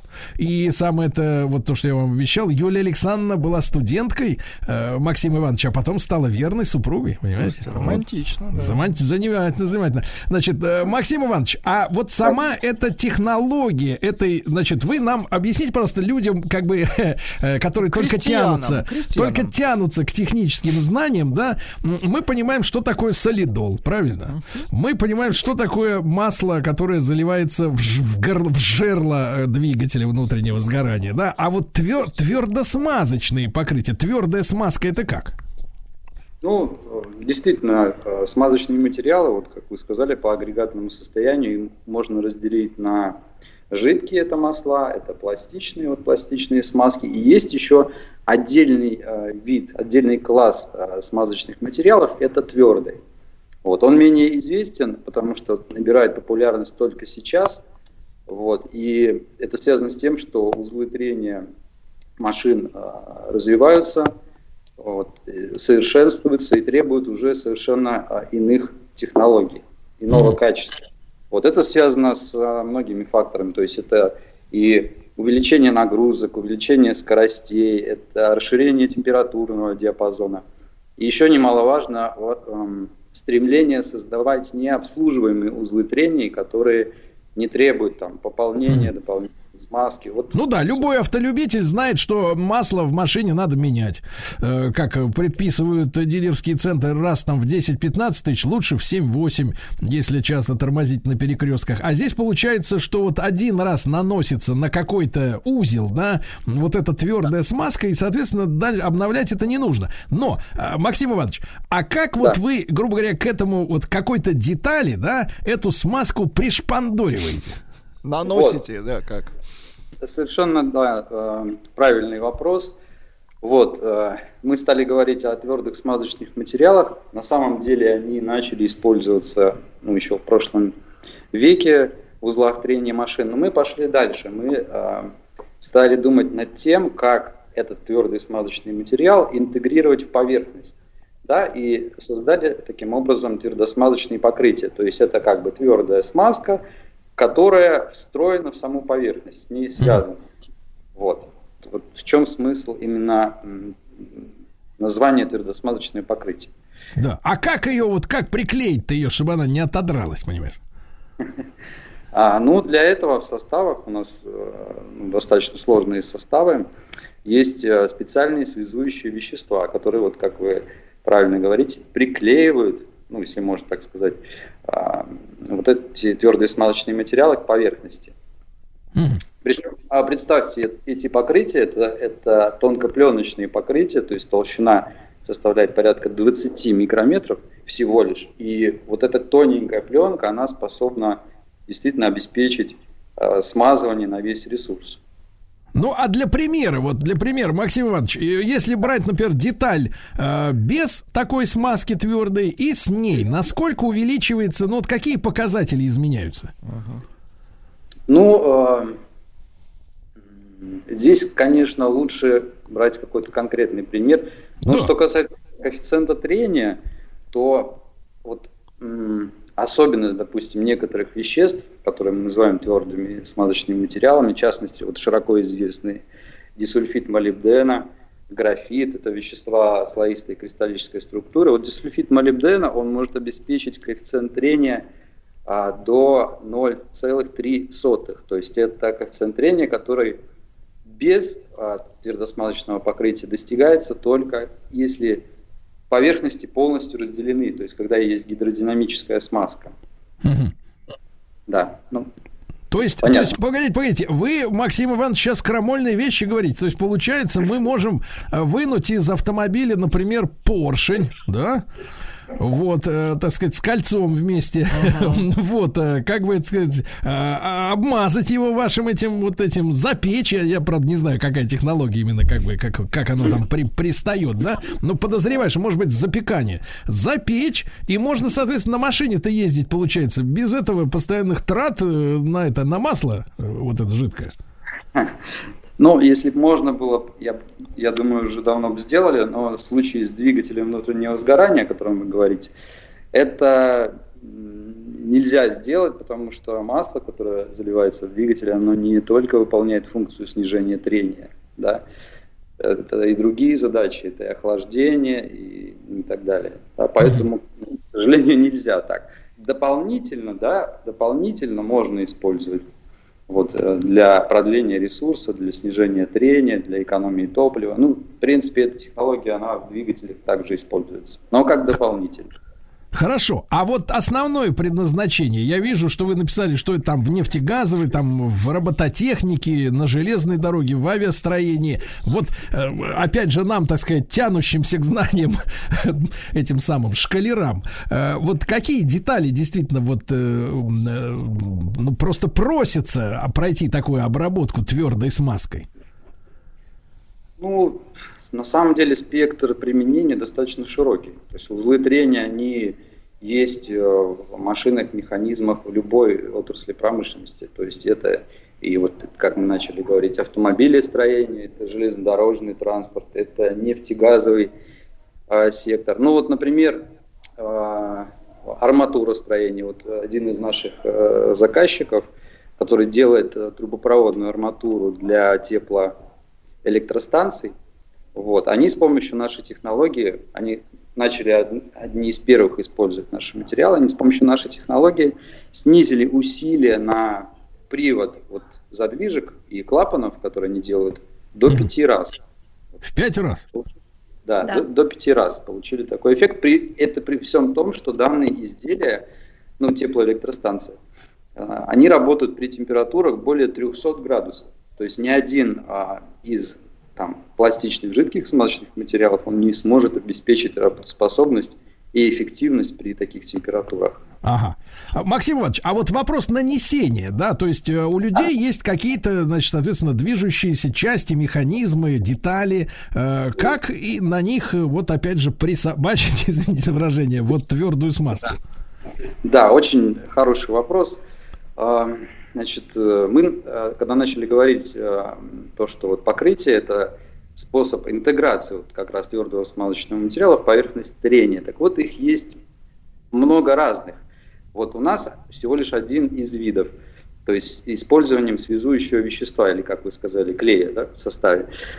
Вот, так э, одно из преимуществ как раз вот нашего способа в том, что он очень прост э, в реализации. То есть это фактически просто окрашивание, то есть Да нанесение что? распыления. распылением, э, там, окунанием с центрифугированием, трафаретной печатью. То есть это тот же способ, которым наносятся обычные краски. Вот. То Единственное, есть, то здесь есть, надо... то есть ничего засушивать там в какой-то печи с тысячу градусами не нужно? Но есть э, у нас как бы можно разделить два класса материалов. Есть те, которые утверждаются при комнатной температуре, просто нужно выдержать какое-то время. И есть, конечно, более профессиональные материалы, более а, износостойкие. Это те, которые требуют уже сушки э, в печи, соответственно, с нагревом и выдержкой при определенной температуре. Мгм. Ну, а Чудесно. В целом, нанесение это как вот окрашивание. А, Максим Иванович, а срок службы вот таких деталей, он э, увеличивается на сколько примерно? Ну, а, вопрос, конечно, такой, тоже здесь эм, хорошо. Дискуссионный, да, дискуссионный. Да, да, о чем-то конкретном я бы мог сказать там, там сотни раз, но здесь все индивидуально, зависит от узла трения, зависит от конкретных условий его работы, контактных давлений, нагрузок, температурного диапазона, рабочей среды, то есть в чем он работает, в масле или это на открытом воздухе и так далее, и так далее. Поэтому здесь все очень ин- индивидуально. А, кстати говоря, антикоррозийные свойства есть у этого, так сказать, состава? Да, да, ну, значит, э, у нас э, порядка 16 сейчас наименований а, покрытий выпускается. И у некоторых покрытий ну, такие свойства действительно есть, и они Да, сравнимы. да. Друзья мои, друзья мои, сейчас с нами на связи Брянск, компания Modern.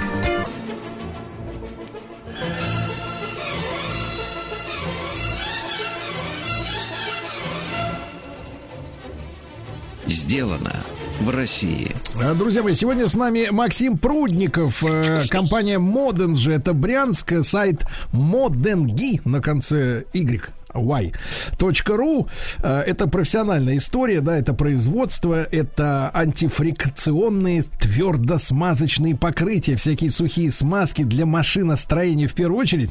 Э, э, Максим Иванович, а вот мы когда с Юлией Александровной созвонились, поскольку она прислала заявку в нашу рубрику «Сделано в России», а, там промелькнула у нас в разговоре такая тема, что, в принципе, вы, ну, как бы придали новую жизнь технологиям, которые, э, ну, вот, э, начали разрабатывать еще в Советском Союзе. Правильно я понимаю?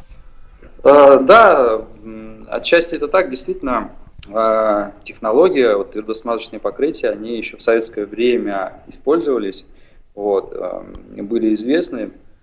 Единственное, что большей части это применение касалось а, военной техники, авиационно-космической техники.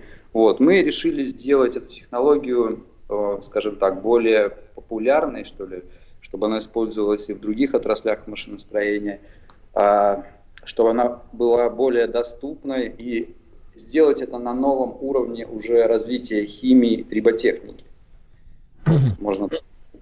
Да. Максим Иванович, а вот, ну, мы говорим о машин, ну, так сказать, машиностроении, да, о пр- профессиональном оборудовании. А как вам кажется, вы можете, э, ну, в принципе, сделать следующий шаг, да, и выйти, например, на каком-то следующем витке развития с э, бытовыми какими-то историями, поскольку я так понимаю, что трение, да, э, вот, это такая тема-то, которая и простого человека не обходит стороной.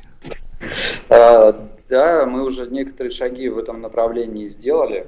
Вот, у нас есть несколько материалов, которые в том числе выпускаются в аэрозольных упаковках, то есть это обычный аэрозольный баллончик, который любой может э, приобрести и э, использовать его без какого-то специального дополнительного оборудования. То есть это А как сделать. использовать? Для каких целей? Ну, для различных узлов трения, да, в тех же автомобилях, там, при ремонте, при техническом обслуживании можно использовать, для резьбовых соединений, да, для того, чтобы не было там заедания, прикипания. А, Для этих целей можно использовать. Вот. Для различного рода подшипниковых узлов, шаровых шарниров и так далее. Слушайте, а, Максим Иванович, а вот, например, ну, к примеру, за- за- загудел у человека подшипник, да, ну, допустим, там в, в колесе или там даже в стиральной машине. А, Он, соответственно, покупает, понятное дело, новый этот подшипник, а имеет ли смысл тогда перед установкой его вашим этим э, пульверизатором, э, так сказать, э, как следует там пропшикать и, соответственно, увеличить ресурс? Ну, в принципе, можно, но здесь нужно все-таки тоже индивидуально подходить, потому что триботехника такая э, инженерная дисциплина непростая, и просто так куда-либо напшикать, ну, можно получить и обратный эффект. Здесь все-таки нужно профессионально подходить, поэтому мы всегда просим перед использованием обращаться к нам за консультацией. Да, мы подскажем, как правильно это применить, для того, чтобы это действительно принесло пользу. Вот, Понимаю. и, кстати, да, на сайте у нас э, мы такие рекомендации собираем, то есть истории применения, какой эффект это дало. У нас есть на сайте специальный раздел, который, не ошибаюсь, называется «Портфолио». Вот, мы его оформили в виде таких фотографий, таких и с кратким описанием истории, то есть куда было применено, каким способом, что было применено и какой эффект был от этого получен. И там есть в том числе вот такие случаи применения, о которых вы спрашиваете, то есть э, ну, при ремонте, техническом обслуживании. Мгм. Вот. Максим Иванович, что касается, э, значит, вот этих технологий а, и э, цены продукта, а, как вы э, вот, как сказать, в разрезе глобального рынка смотритесь с точки зрения нашего потребителя? А Есть ли у вас, э, ну вот, конкуренты из, из монстров каких-то зарубежных? Ну, да, конечно, на Западе такие покрытия выпускаются, вот, уже достаточно давно. Вот, э, мы с ними, ну, те, которые, те материалы, которые поставлялись э, в Россию, мы с ними конкурировали, вот, и достаточно успешно, то есть у нас продукты, я считаю, достаточно конкурентоспособные и по стоимости, и по качеству. Есть продукты, те, которые, даже те, которые западными компаниями, например, не выпускаются. Вот наши линейки, они есть, это очень специальные материалы.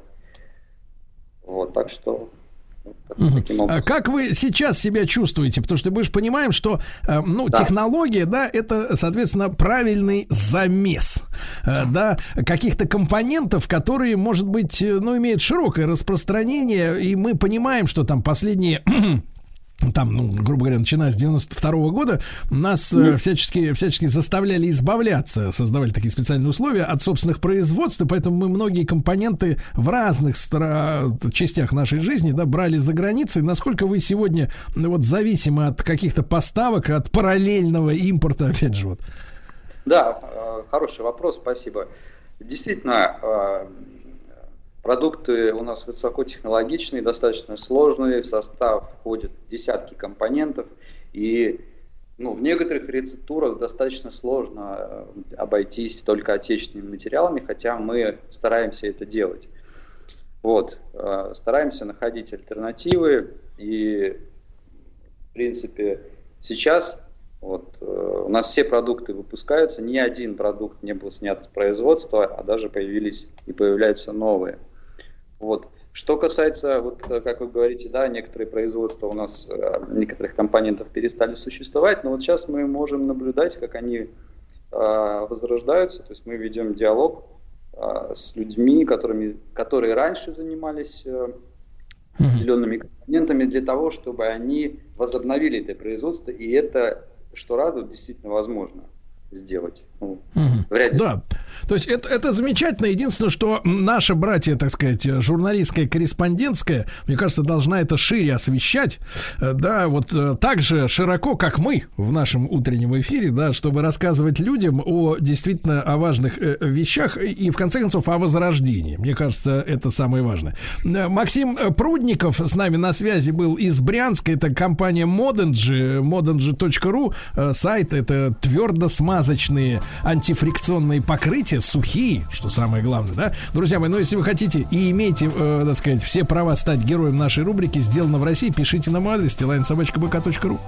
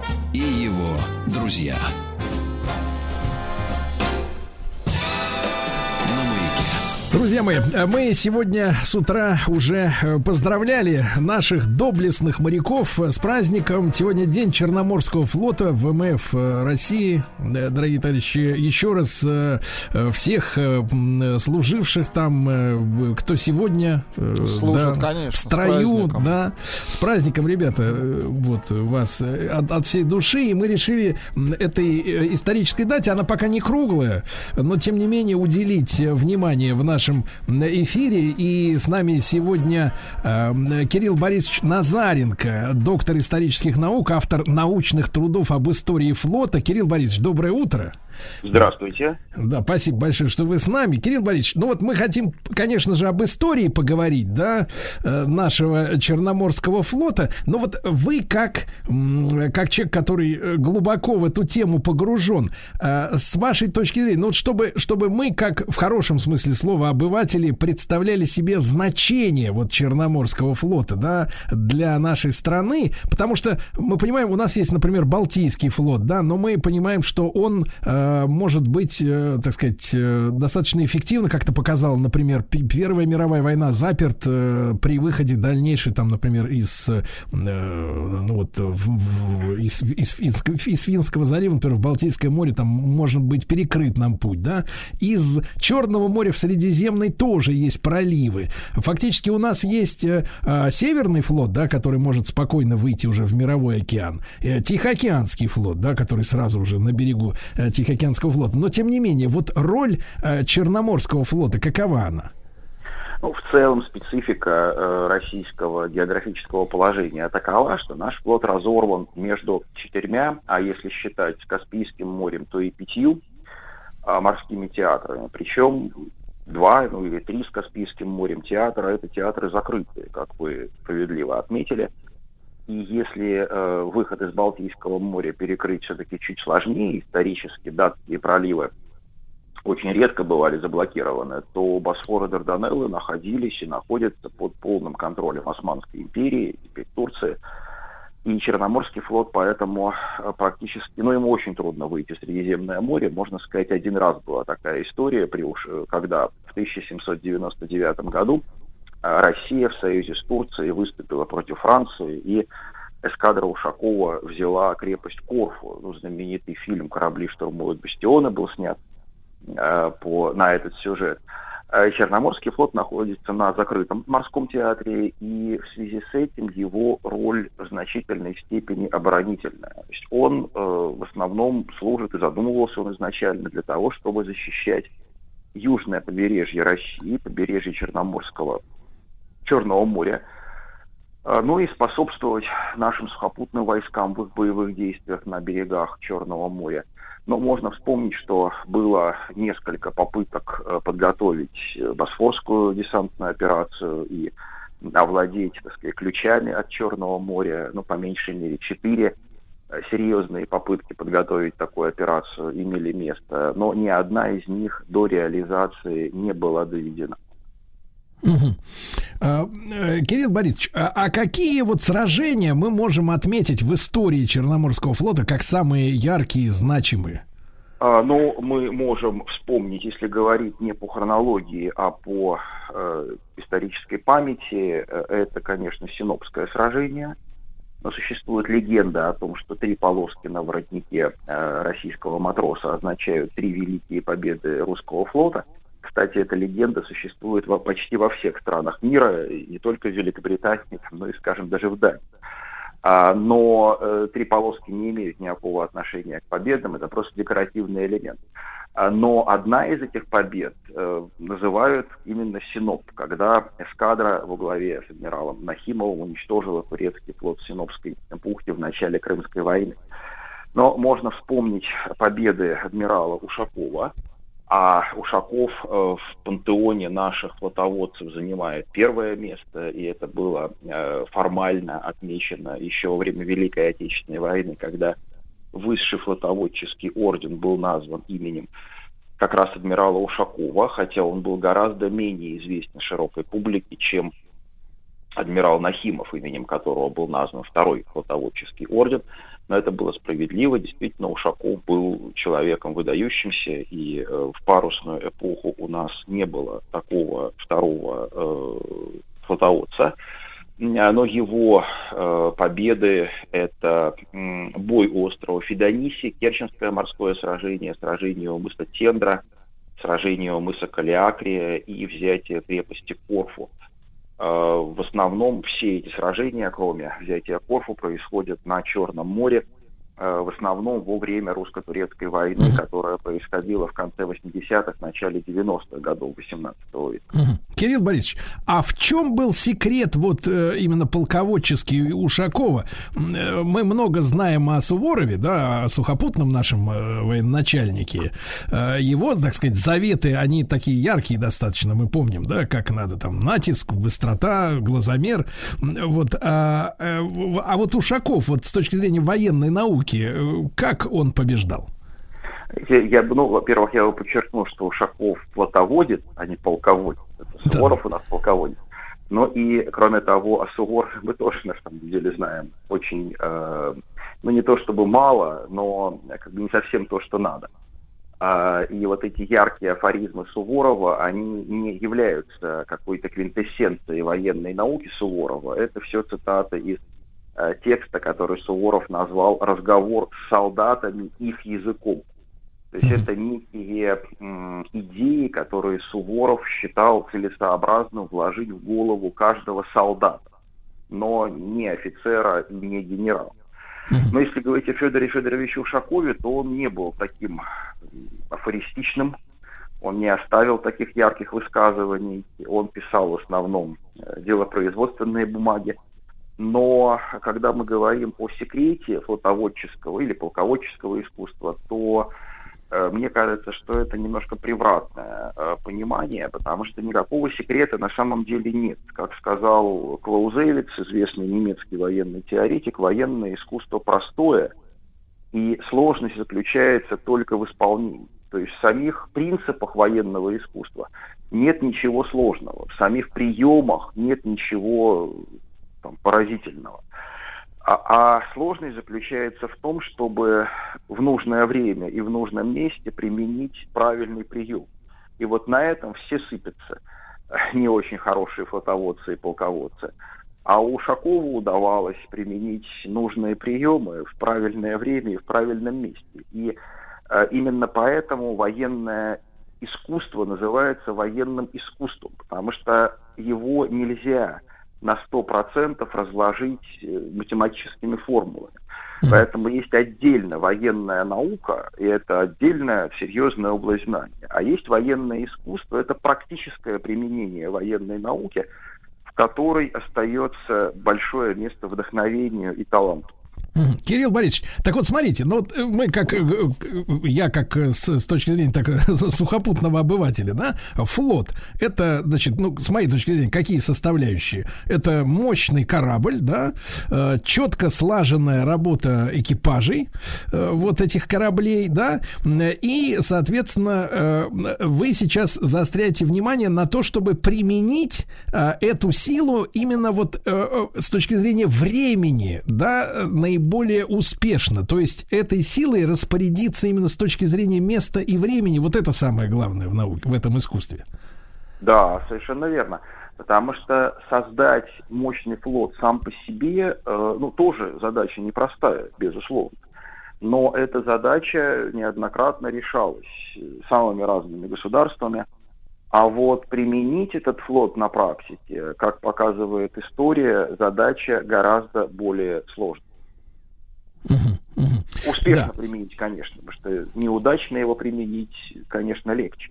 Да. Друзья мои, Кирилл Борисович Назаренко, доктор исторических наук, автор научных трудов об истории флота. Мы сегодня поздравляем э, моряков наших черноморцев э, с праздником, Днем создания флота.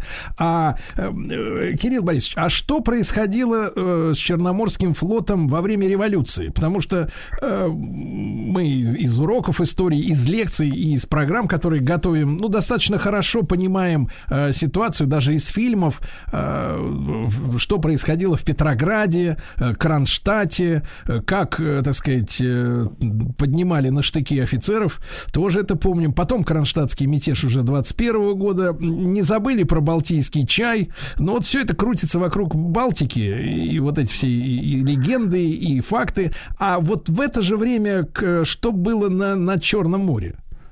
На Черном море было примерно то же самое. Политические процессы происходили в стране одни и те же, но с задержкой по времени. Угу.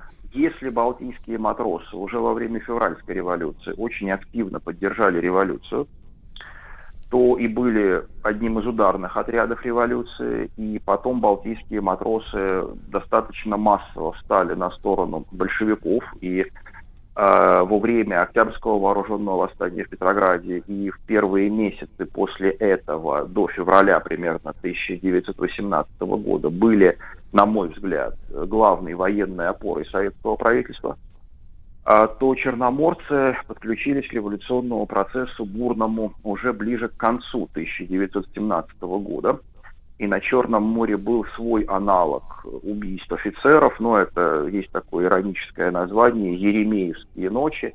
Это декабрь 17 февраля 18 года. Но опять же, если говорить и о Балтике, и о Черном море, то нельзя рисовать дело так, что значит, темная масса матросов там как-то стихийно убивала офицеров. На самом деле матросы э, действительно в определенной степени вымещали те обиды, которые им были нанесены, и э, среди убитых офицеров было достаточно много людей, которые вели себя с рядовыми моряками не совсем так, как надо это делать даже в вооруженных силах. А, ну а дальше Черноморский флот пережил а, трагический эпизод, когда после Брестского мира Германия признала Крым российским. Это было прямо и однозначно записано в Брестском договоре. Но э, в марте 2018 года Германии понравилось нарушать Брестский договор и забывают просто у нас о том, что условия Брестского договора были, конечно, тяжелыми, но при этом Германия еще его и неоднократно нарушила. И одним из нарушений этого договора стала оккупация Крыма в конце апреля, начале мая 1918 года. А Черноморский флот перешел в Новороссийск и попал в совсем пиковую ситуацию, потому что на Кавказе Северном уже шла гражданская война вовсю, и уже начиналась оборона Царицына, скажем, советскими войсками от казаков, и флоту больше дальше деваться было некуда. А Германия, пользуясь слабостью Советской России, начала выкручивать руки, потребовала передачи ей Черноморского флота. Причем заметьте, что если у большевики были немецкими агентами, как их рисуют иногда, то не было ничего проще, чем подписать бумажку, значит, отдать приказ, передать Черноморский флот Германии, значит, чего уж тут. А большевики поступают совершенно по-другому. Э, Ленин отдает э, официальный приказ, открытый приказ сдаться немцам и тут же секретный приказ топить Черноморский флот. И э, половина флота была утоплена в Новороссийске, а другая половина сделала, ну, мягко выражаясь, предельно неправильный выбор, э, предпочтя сдаться немцам, но не э, топить свои корабли. В результате вот эта часть кораблей э, потом испытала все превратности судьбы, оказалась сначала в руках немцев, потом французов, которые оккупировали Севастополь, потом Белой армии Деникина и Врангеля, потом они оказались в Безерте, и в конце концов в Безерте были разделаны на металл. Ну а э, черноморские моряки разбрелись по всей стране. Кто-то участвовал в гражданской войне, кто-то сразу из офицеров оказался в эмиграции. Но и потом уже после окончания гражданской войны, после изгнания белых из Крыма в ноябре 2020 года началось возрождение уже советского Черноморского флота на новом. Э, но э, база была гораздо хуже, чем на Балтике. На Балтике сохранились корабли, на Черном море практически ничего не сохранилось, и все пришлось воссоздавать с нуля. Да, Кирилл Борисович, а насколько я понимаю, некоторые же из кораблей были подняты, те, которые вот как раз около Новороссийска были затоплены. Там да. до сих пор памятный знак вот на дороге есть такой очень такой трепетный, да? Ну, знак вот. очень красиво сделанный, надо сказать. И э, действительно кое-что было поднято, но в основном э, там же были, был потоплен один линкор и эсминцы. А эсминцы у нас, это эсминцы типа Нови, Новик, они э, были очень хорошими, очень современными, э, ну и для облегчения корпуса сделаны из очень хорошей судостроительной стали, но очень тонкой. Uh-huh. И э, когда их начали поднимать, то оказалось, что восстановить, в общем, практически ничего и нельзя. Там с некоторых эсминцев использовали их механизмы для того, чтобы ремонтировать другие корабли и электростанции оборудовать. Но, в общем, ну, несколько подводных лодок удалось поднять и ввести в строй, но, в общем, это были жалкие крохи Черноморского флота, конечно. Угу. А, э, Кирилл Борисович, раз уж мы так вот в историю ушли а, из самого начала, да, конечно, не могу не спросить о броненосце Потемкине, да, и фильм снят, э, и, и историй много, и, в общем-то, со школьной скамьи помним про гнилое мясо, вот, которое возмутило матросов. А, вот вы в публичной сфере сталкиваетесь с какими-то мифами, или вот вся вот эта история достаточно правдиво передана? Ну, видите, э, вообще, конечно, любое событие, которое оставила большой след в истории, обрастает мифом. Это абсолютно нормальная ситуация. Тут нет ничего удивительного. Но относительно того же гнилого мяса на Потемкине это правда. И, э, безусловно, восстание на Потемкине было частью революционного процесса первой российской революции, когда по стране прокатилось большое количество восстаний, в том числе и в армии, и на флоте. А, но э, непосредственно Потемкине тут значительную роль сыграл еще командир корабля, который сначала не очень хорошо организовал службу, потом еще и неадекватно действовал в ситуации, когда восстание уже назревало. А, и поэтому, э, ну, вообще, революционный процесс, знаете, это процесс, в котором задействованы две стороны. И восстающий народ, и правительство, которое довело ситуацию до крайности.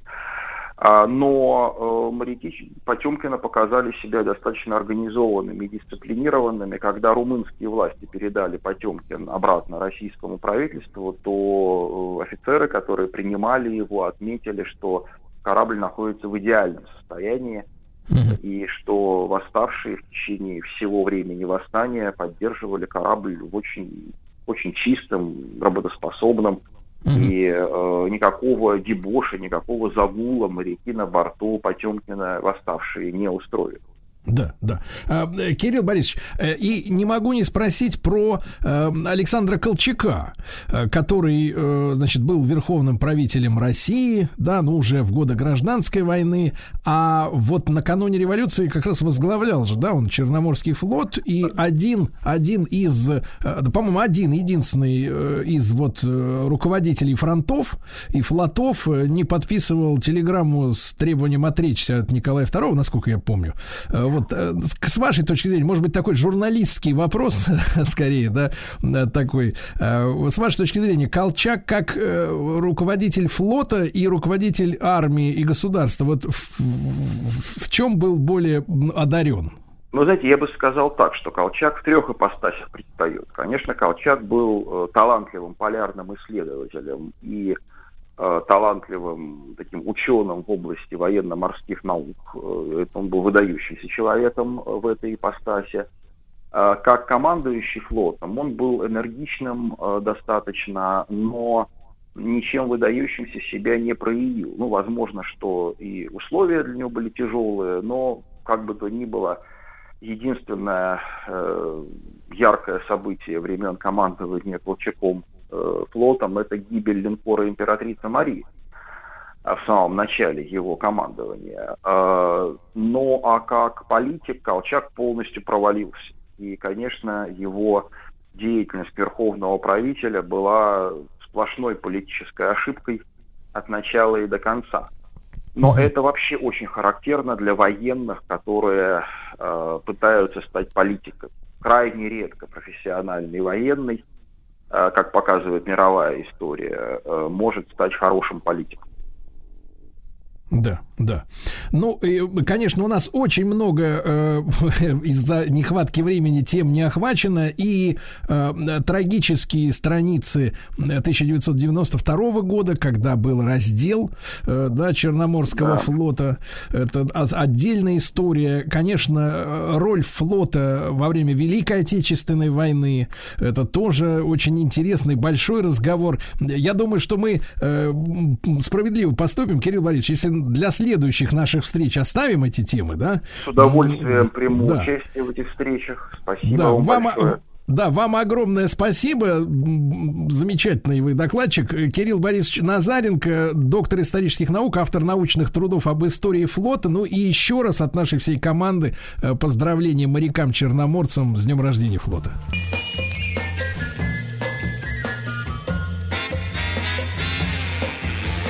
Уже не новая музыкальная программа. Ну что ж, товарищи, не новая музыкальная программа. И вы знаете, э, вот э, наша так называемая молодежь, uh-huh. вот Алексей Валерьевич, э, с нами он? Конечно. Здесь. Ну, вот, поздоровайтесь, Алексей Валерьевич. Приветствую. По-человечески, наконец-то, да. Вот, да-да-да. Я его тут на этой неделе отчитывал опять. Говорю, почему ты, подлец, не берешь э, новости про спорт настоящие? Ну, то- Э, Про то, как человека из футбольного клуба выгнали за приступ метеоризма. А он говорит, а, а ты что сказал? Говорит, это, говорит, не спорт. Это к вам не к Валеричу, а к Олеговне надо обращаться. Да, да, да, да, да. Вот, ну что, видите, молчит, молчит. Но да. метеоризм это не спорт. Ну, как сказать. Давайте, нет, нет, нет, нет, нет, Побочка. нет, нет, неправильный ответ, неправильный ответ. А теперь внимание, ну-ка, давай подставляй вторую щеку. Пока не спорт. Точно. Знаешь, я сейчас уже ничему не удивляюсь. Когда, когда в одном бассейне соревнуются под видом женщин и, и те, и другие, знаешь, вот, Скрываются, мне кажется, да-да-да. это наименьшее зло, которое мы можем представить себе. А человека лишили зарплаты в такое тяжелое время. Ну ладно. Слушайте, я предлагаю начать сегодня, и мать с нами, правильно? Нами, да, здравствуй, Анечка, Анечка. здравствуй. Да. Как Здравствуйте. мелкий? Мелкий хорошо, спит. Говорит? Вот видите, тишина. Говорит уже, да, чуть-чуть. Говорит, ну, такое хорошо. вот. Но ты Да. не понимаешь, ну и не надо. Значит, да. а, Владуль, я предлагаю сегодня вот как бы наступить ногой на песню, Ну-ка, на горло и ну-ка. начать с вас. Давайте, давайте. У Владули Ого. будет новинка. Сейчас я вот по- подтяну эти пару треков. По чуть-чуть их послушаем, так что вы не бойтесь. У меня два трека. Это коллектив. сейчас называется он а, следующим образом. Kings of Convenience. А, ну это такая да, известная да, тема. известные э, чувачки. Это дуэт из Норвегии. Вот, их стиль обозначается так, Знаете, я вам, я вам Да, скажу, как люди этот стиль а, давайте, описывают ну-ка, на давайте, предыдущих давайте, альбомах. давайте. Стиль такой, а, значит, это ж как же надо так расслабленно жить, чтобы такую музыку писать. А я вам скажу, это такой, вы знаете, отмороженный норвежско-скандинавский lo-fi. Как вам вот такое вот определение их стиля? Ну, ну ладно, в общем, вы знаете этот коллектив. Они тертые калачи, больше до 20 лет они на сцене, с 99 года они лобают. Кстати, вот если а, небольшая деталь, первую пластинку они выпустили в 2001 и на, в записи ее участвовал продюсер Coldplay. Это так, на минуточку просто, чтобы вы знали. Это два, два трека с последнего альбома. Давайте чуть-чуть послушаем, окунемся, так сказать, вот в это, в холодное, понимаешь, промерзлое.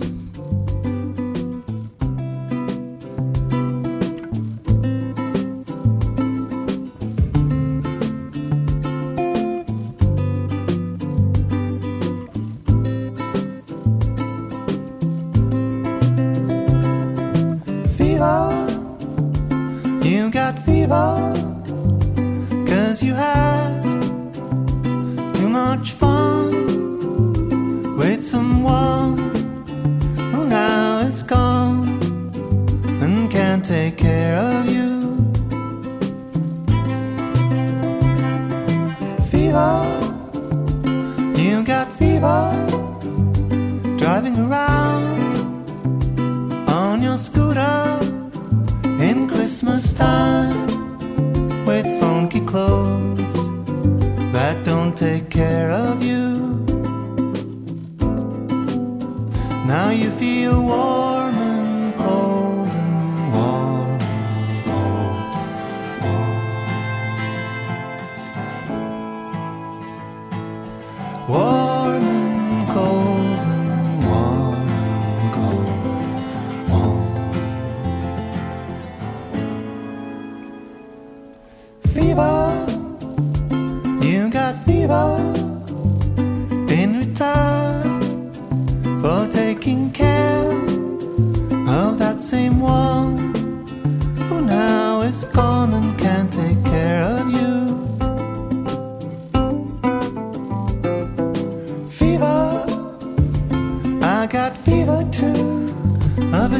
kind.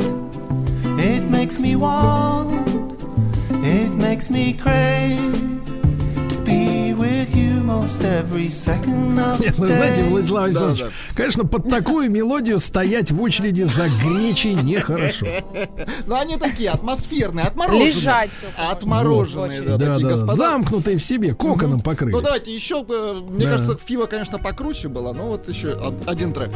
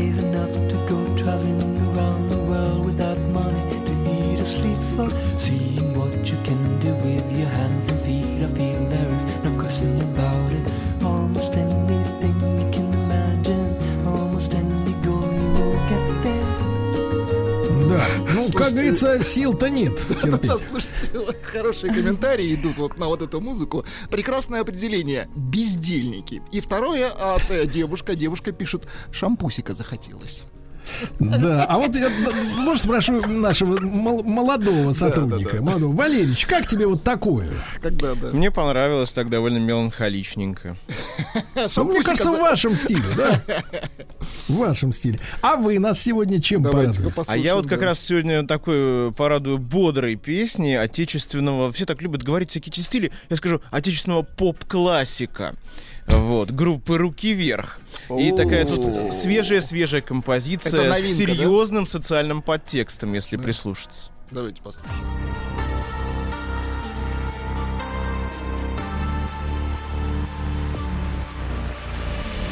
Что с тобой случилось? Сердце бьется чаще Может ты влюбилась? Может это счастье? К черту все секреты. Может рассказать ей Для чего сегодня ты надела это платье. Новая помада Как же ты красива. Восемь баллов пробки Поскорей такси бы. Почему так долго Тянутся минуты? И уже бежишь к нему ты. А за окнами весна И ты снова влюблена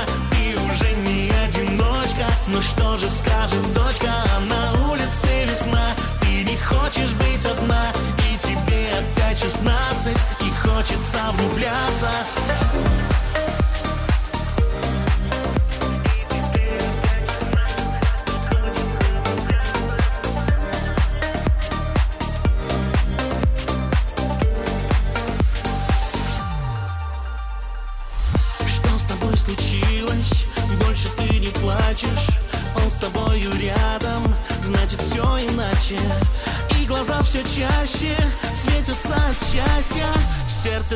разорвав на части А за окнами весна А, снова Алексей Валерьевич, Да. я вот знаете вам что скажу-то?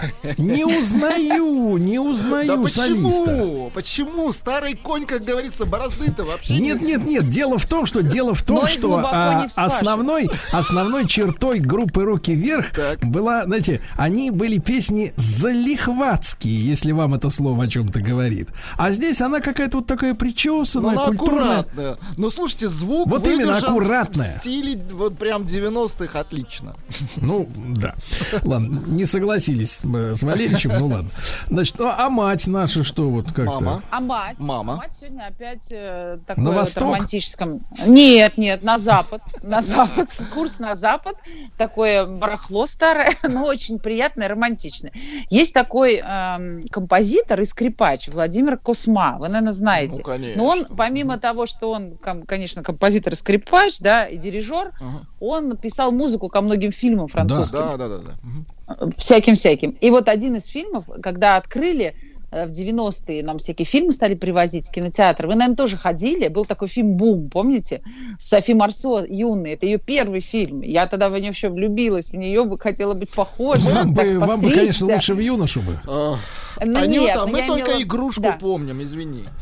Да, ну это такой прекрасный. И там такая песня реалити. Ее пел Так. Ричард Сандерс с таким немножечко э, бабьим голосом. Ну, это очень классная, романтичная песня. Вы сейчас, когда услышите, мне кажется, вы ее должны вспомнить. Дайте немножко Наверняка вы в эфир. Давайте, да. А то у. Аннушки голос грубоват немножко.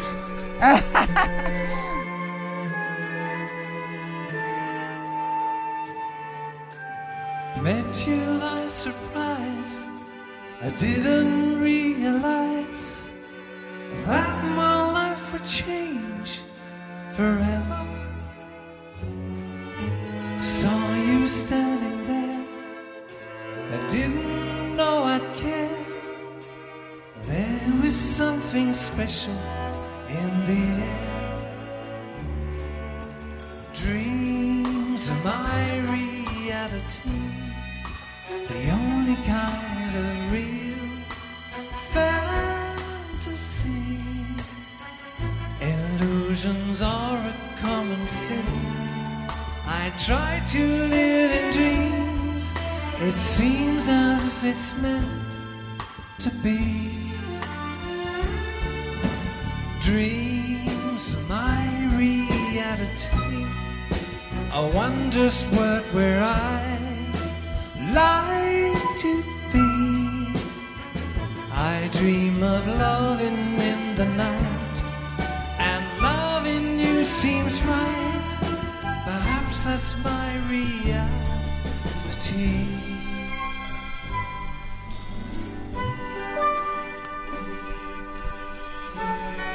Да. Но я почему-то в другой А вот- обработке. а- Песня, э, трек А шикарный. знаете, почему я взяла эту, эту песню Ну. в этой обработке? Это он с, их, с его оркестром играет, а Косма сам дирижирует. Я поэтому... поет он да, так себе. Мгм. Да. поет он так себе. Но я взяла вот оркестровую версию, да. Скажите, Если пожалуйста, а правда? Да. Софи ответила вам взаимностью тогда? Она не знает. Она не знает, а сейчас она Давайте так, не знает и стареет, не зная.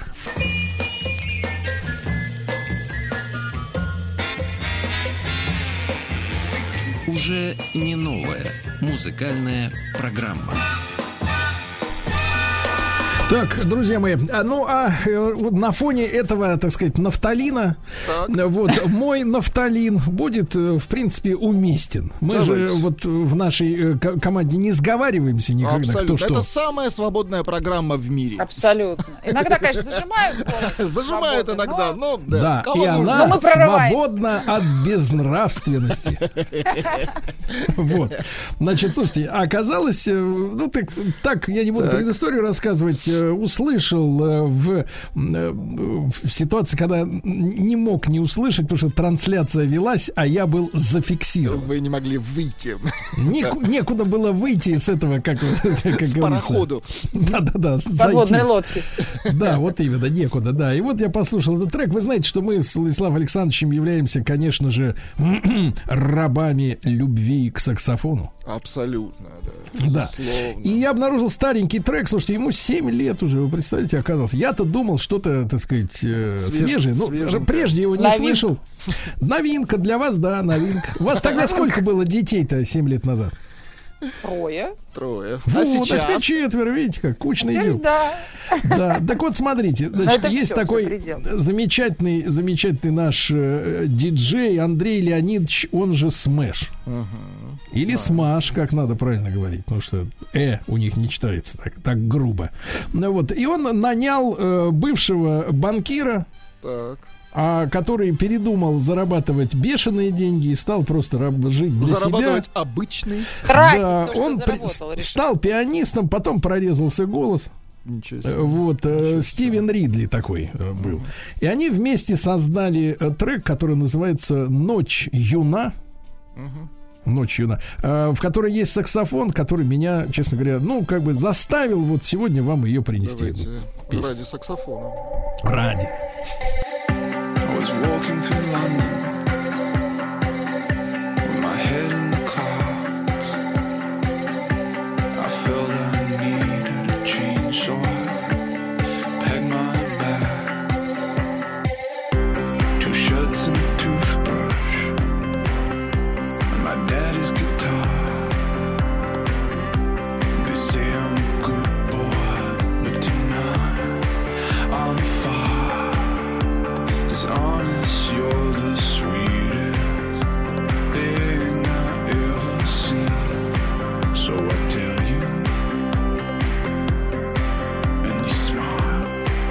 back at me.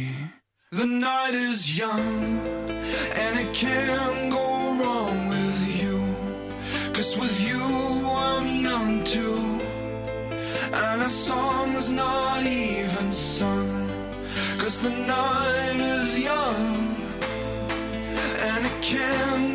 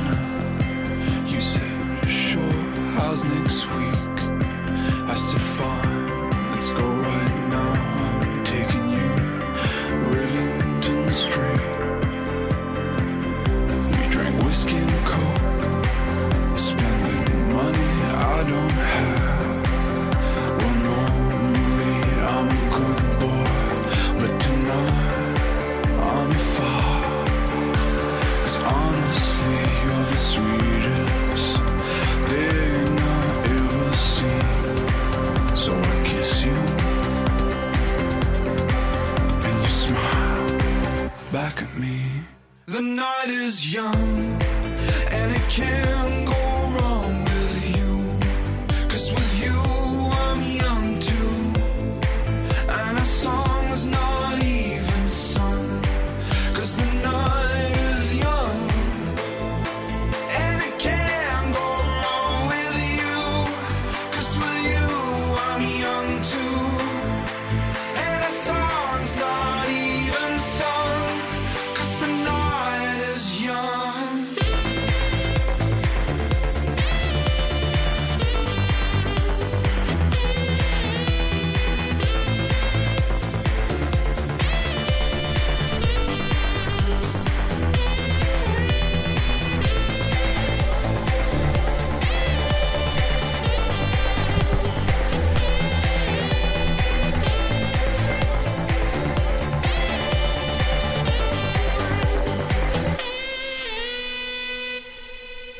такая история, Ну, да. жирный Кстати, саксофон кстати, жирный. э, Андрей Леонидович смешу э, в 23 мая это с ракетой вспомнится. Это чувствуется. Кстати, вот фортепиано, вот как будто эхо 90-х, а саксофончик отлично. Да, вот я хотел сп- спросить мамашу. Так. Мамаш, скажите, Да. пожалуйста, а вот вас как женщину-то, ну вот когда выдувают из гнутого, нравится? Вам вообще медь нравится? Медь? А, Да, я люблю духовые. Духовые люблю инструменты. Нет, на самом деле я люблю саксофон. Я даже хотела... У меня же все дети ходят в музыкалку до единого. Это правильно. Ход- Ну, кто ходил, кто ходит, да, обязательно. Вот, Кто и я ходил? мечтала... Нет, кто ходил, кто ходит. Давайте на этой фразе закончим общение с матерью. Мечтала про саксофон.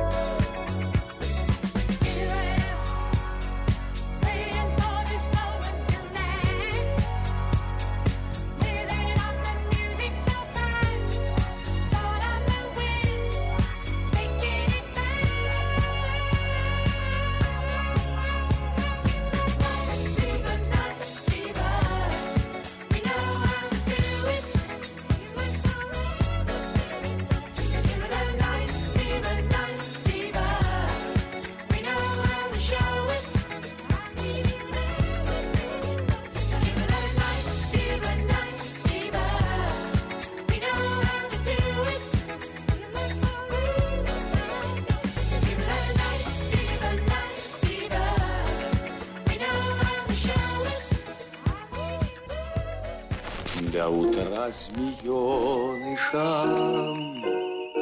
Приготовлю мази я, Чтобы у змеенышей Кожица не слазила. Мир глазами врача. Для змеенышей. Готовит. Прекрасный ролик, прекрасный. Ольга Кашубина, медицинский журналист и врач э, с нами. Ну, все ждали доктора, и мы дождались тоже. Оль, доброе утро. Доброе утро, это я. Наконец-то, наконец-то подлечимся маленько. Да, мир глазами врача. Мы анализируем опасности, которые э, наш современный мир, вот, э, э, вот как бы так сказать, э, выкатывает нам, когда в спину, Мгм. когда в лицо, когда сбоку пытается нас как-то сбить с пути дороги. Ну и сегодня наша тема магазин глазами врача. Магазин. Вот. Да, мы уже Оля, начинали об этом говорить, но кажется, Оля, а какой магазин самое любимое место. Какой магазин-то? Там, где эти, э, как это сказать, комбинации натягивают или где колбасу режут? Где безопаснее всего? А, Ох, хороший вопрос. Наверное, в магазине, даже не знаю, спортивных товаров. В пустом магазине. без- Да, или в закрытом. Видимо, А, в бутике, да, в бутике. Ох, может там случится паническая атака, мне кажется, у кого-нибудь. кто Ценовая паническая. атака, Мгм. да. Нет, ну, смотрите, если говорить про любые магазины, кроме э, продуктовых, по-моему, там проблема только в том, что мы рискуем потратить э, деньги, которые могли бы потратить На которые что-нибудь. могли бы Э, полечиться. Купить лекарства, да, да, да, Да-да. сходить к врачу. Вот, но, а если говорить о продуктовых магазинах, то на самом деле это очень важно. Э, уметь туда ходить правильно, и потому что мы вроде как все это умеем делать, и все туда ходим часто, но по итогу часто то, что мы покупаем, как-то с нашим здоровьем не очень сочетается. Ну, есть такое мнение, что там до 30% того, как мы себя чувствуем, определяется тем, что мы едим. Ну и кажется, что через э, более грамотный выбор продуктов в магазинах э, можно как-то поправить здоровье или хотя бы его не ухудшить. Так, так, Оля. Хорошо, так мы сосредоточимся сейчас на правильном питании или на том, что э, микробы сидят кругом на помидорах? Ой, нет, про микробы мы, я думаю, что сделаем какой-нибудь отдельный выпуск про кухню, поговорим о том, как там, вот, собственно, что, что делать с теми продуктами, которые мы из магазина принесли. Я предлагаю поговорить, да, о рациональном э, поведении, таком здоровом поведении человека в магазине. Вы знаете, я тут узнала недавно, что даже есть такая услуга, как а, такие а, магазинные туры, в которые можно отправиться вместе с диетологом, где диетолог, значит, будет смотреть, как вы покупаете продукты и давать вам рекомендации, говорить, мол, правильно ли вы их выбираете и какие лучше выбирать и на что нужно обращать внимание. Ну, потому что фактически в магазине очень много информации. То есть мы как-то делаем все по привычке, а там есть 10 сортов колбасы, 10 сортов сыра, миллион всего еще чего, там, овощей и фруктов, например. И э, что выбрать и что положить в корзину, это вроде такой простой выбор, но в реальности он, повторяя, будучи повторяемым день за днем, очень сильно оказывает влияние на то, как мы себя чувствуем по итогу. Хорошо. Вот, Оль, в последнее время э, пошли темы о том, что как-то вот э, э, поставки пальмового, пальмового, Ла-ла-ла-ла. пальмового, пальмового, пальмового. А, Масло из пальмы, вот. Да, да, да, выдавлено. Видите, как хорошо, что перестали его поставлять, сколько проблем уйдет. Да, но тут же завыли кондитеры, которые говорят, теперь мы не сможем для вас печь дешевые плюшки, которые вы так любили лопать. безусловно. Да. Мы на сливочном печь не будем, кричат эти кондитеры. Да, поэтому вы останетесь без них. Значит, э, насколько вот пальмовое, господи, получается, Да, пальмовое масло опасно, опасно. Вот.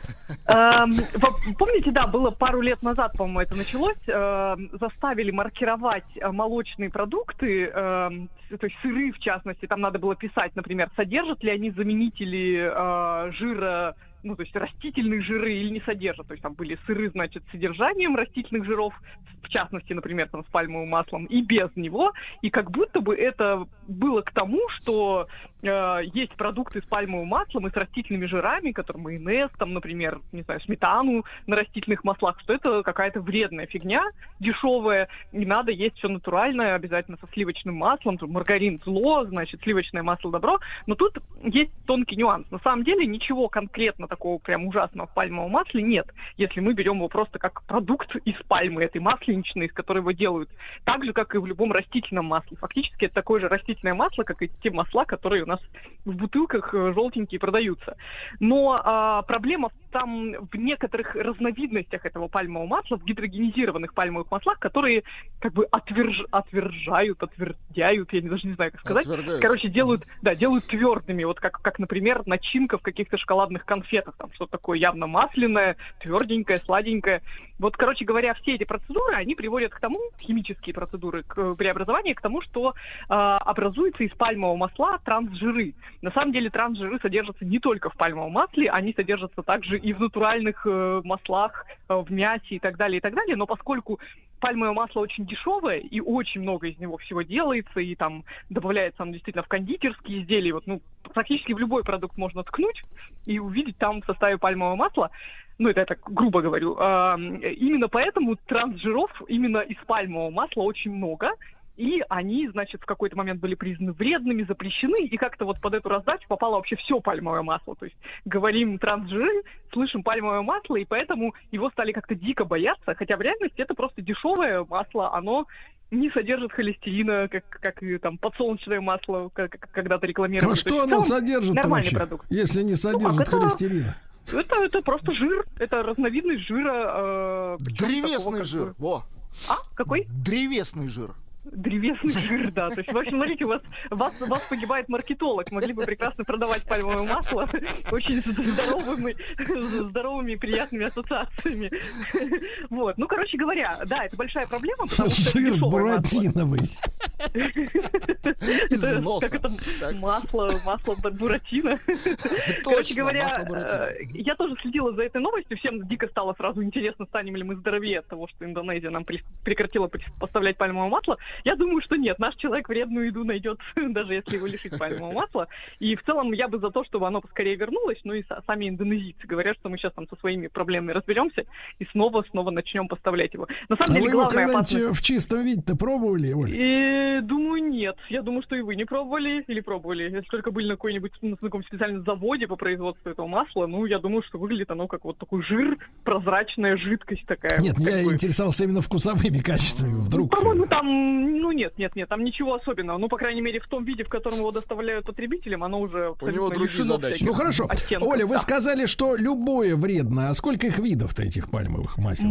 Ой, да там, честно говоря, очень много. Там они есть разной степени очистки, и как раз в связи с этим, в связи с тем, что пальмовое масло используется не только в пищевой промышленности, но еще в разных видах промышленности, вот есть такие страшные страшилки о том, что в Россию пальмовое масло везут в каких-то нефтяных цистернах. То есть сразу представляется, как потом из этих цистерн его там разливают в мороженое и кормят им наших детей. Нет, это, конечно же, не так. То есть просто это очень э, выгодные дешевые продукты, как бы выгодное сырье для производства еды, и поэтому, конечно же, к нему столько вопросов во многом. А Поэтому. какого из них э, надо бояться и как это определить, собственно говоря, на, на упаковке, что вот в этом как раз из цистерны?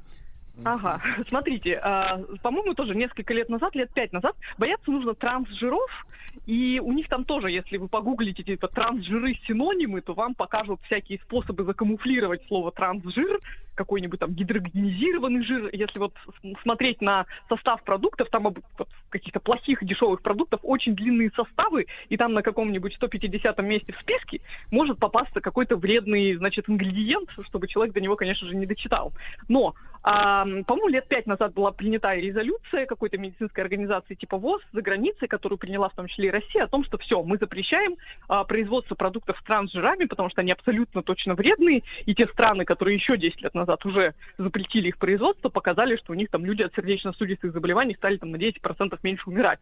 Ну и, соответственно, весь мир взял эту инициативу, стали запрещать и сокращать а, производство продуктов с трансжирами. Это к чему? К тому, что в целом можно не обращать внимания на, ну, как бы, не, не бояться конкретного пальмового масла, и если уж вы очень заморочены диетологией, то просто считать э, пальмовое масло, которое вы употребляете в продуктах, вместе со всякими другими, так же, как и сливочное масло, то есть есть там какие-то лимиты того, сколько можно есть без вреда для здоровья в сутки любых видов масел, ну там, насыщенных, ненасыщенных, и вот как бы считать в целом, не пытаясь каким-то образом выделять какое-то особенно вредное пальмовое масло в отдельную категорию. Ну, мы, мы можем, мы можем, так сказать, продвинуть народный тезис о пользе хрена без масла. Да уж, да уж, да. уж. Слушайте, я еще вот что хотела сказать. На самом деле, эм, возможно, то, что я говорю, звучит очень нервирующе, так как будто нужно действительно, приходя в супермаркет, просто набрасываться на все этикетки и считать, внимательно вчитываться в составы. Э, Не дай бог, значит, что-то мы не то в корзинку положим. На самом деле, конечно, это не так работает. И в целом, э, в последнее время я замечаю, у диетологов такая появилась как бы новая, новый тренд. Они, наоборот, говорят, да расслабьтесь вы, потому что вы, скорее всего, заработаете какие-то проблемы с пищевым поведением, если начнете так тщательно там высчитывать калории, белки, жиры, углеводы в продуктах. Вы просто постарайтесь питаться максимально разнообразно, ну и каждый день, например, ешь- ешьте что-то новое. Скорее всего, вы так и э, все Ну, необходимые погодите, там, вы что, людей к креветкам хотите приучить? Ну как, не начинали... Они ж потом с них не слазят. Не, не ругайтесь. Эм, э, Что касается суперфудов, к которым, конечно, не относятся креветки, они просто относятся к дорогим морепродуктам, а, но точно относятся авокадо, это, конечно, тоже маркетинг, как вообще очень много в пищевой индустрии.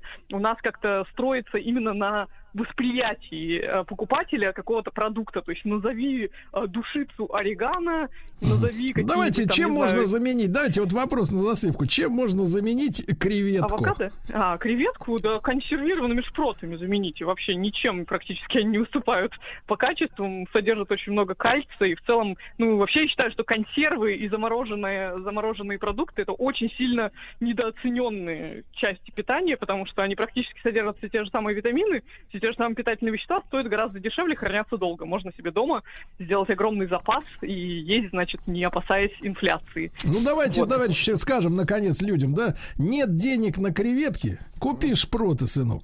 Правильно? Да, или кильку, кильку в томатном соусе и даже подпись можно. Никас.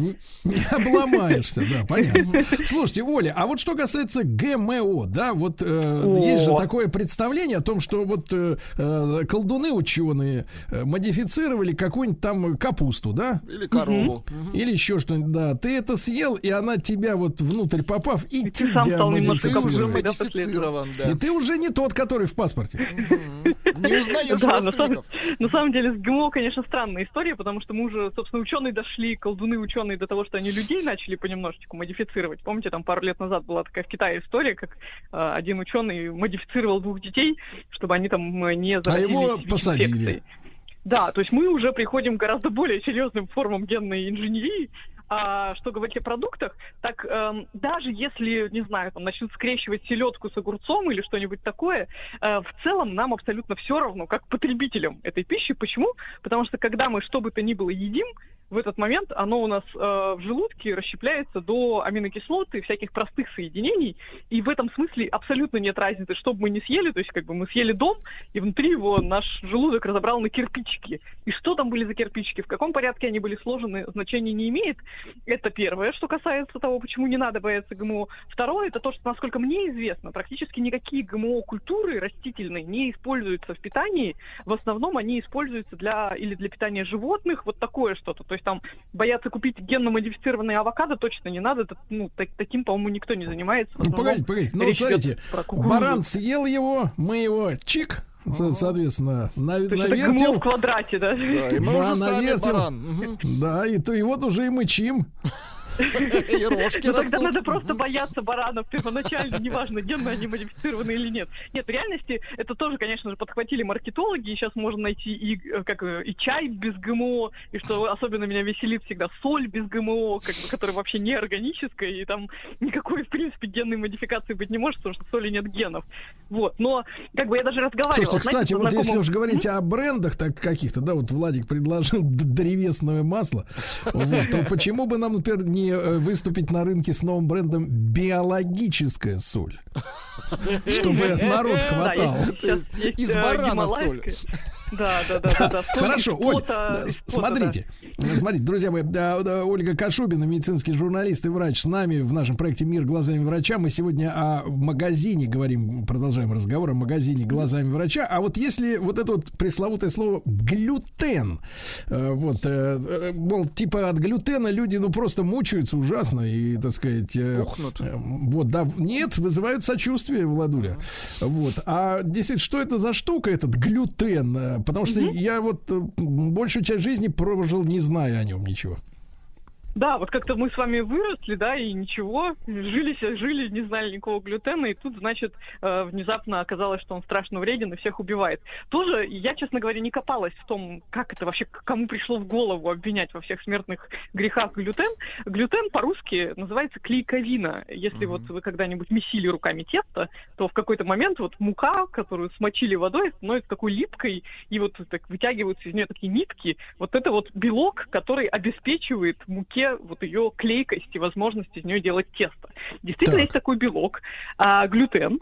Он А содержится если, вообще получается, погодите, на пироге написано без глютена, как же они его в тесто-то превратили, если Ой, не тянется? это там какая-то есть хитрая, да, нет, нет, нет, там можно, есть всякие безглютеновые всевозможные продукты, это значит вот как-то каким-то образом э, очищают зерно от э, тех частей его, в которых содержится клейковина, и что-то там как-то пытаются Так, слепить, склеить. а что это знаю, клейковина п- такого вот плохого делает с людьми? А, в- у 99% людей ничего. То есть мы как бы созданы для того, чтобы есть глютен и любые мучные продукты. Но действительно есть там буквально 1% людей с такой редкой болезнью, которая называется целиакия. У них есть генетическая как бы непереносимость глютена, и у них в кишечнике этот глютен вызывает что-то вроде аллергии. То есть очень сильное воспаление кишечника. Ну, то есть фактически это и есть такая специфическая Да. аллергия. Но на сразу могу белок. сказать, сразу могу сказать, Оля, да, но популяризация это самого этого слова клейковина или глютен настолько широко, что как такое ощущение, что касается как минимум половины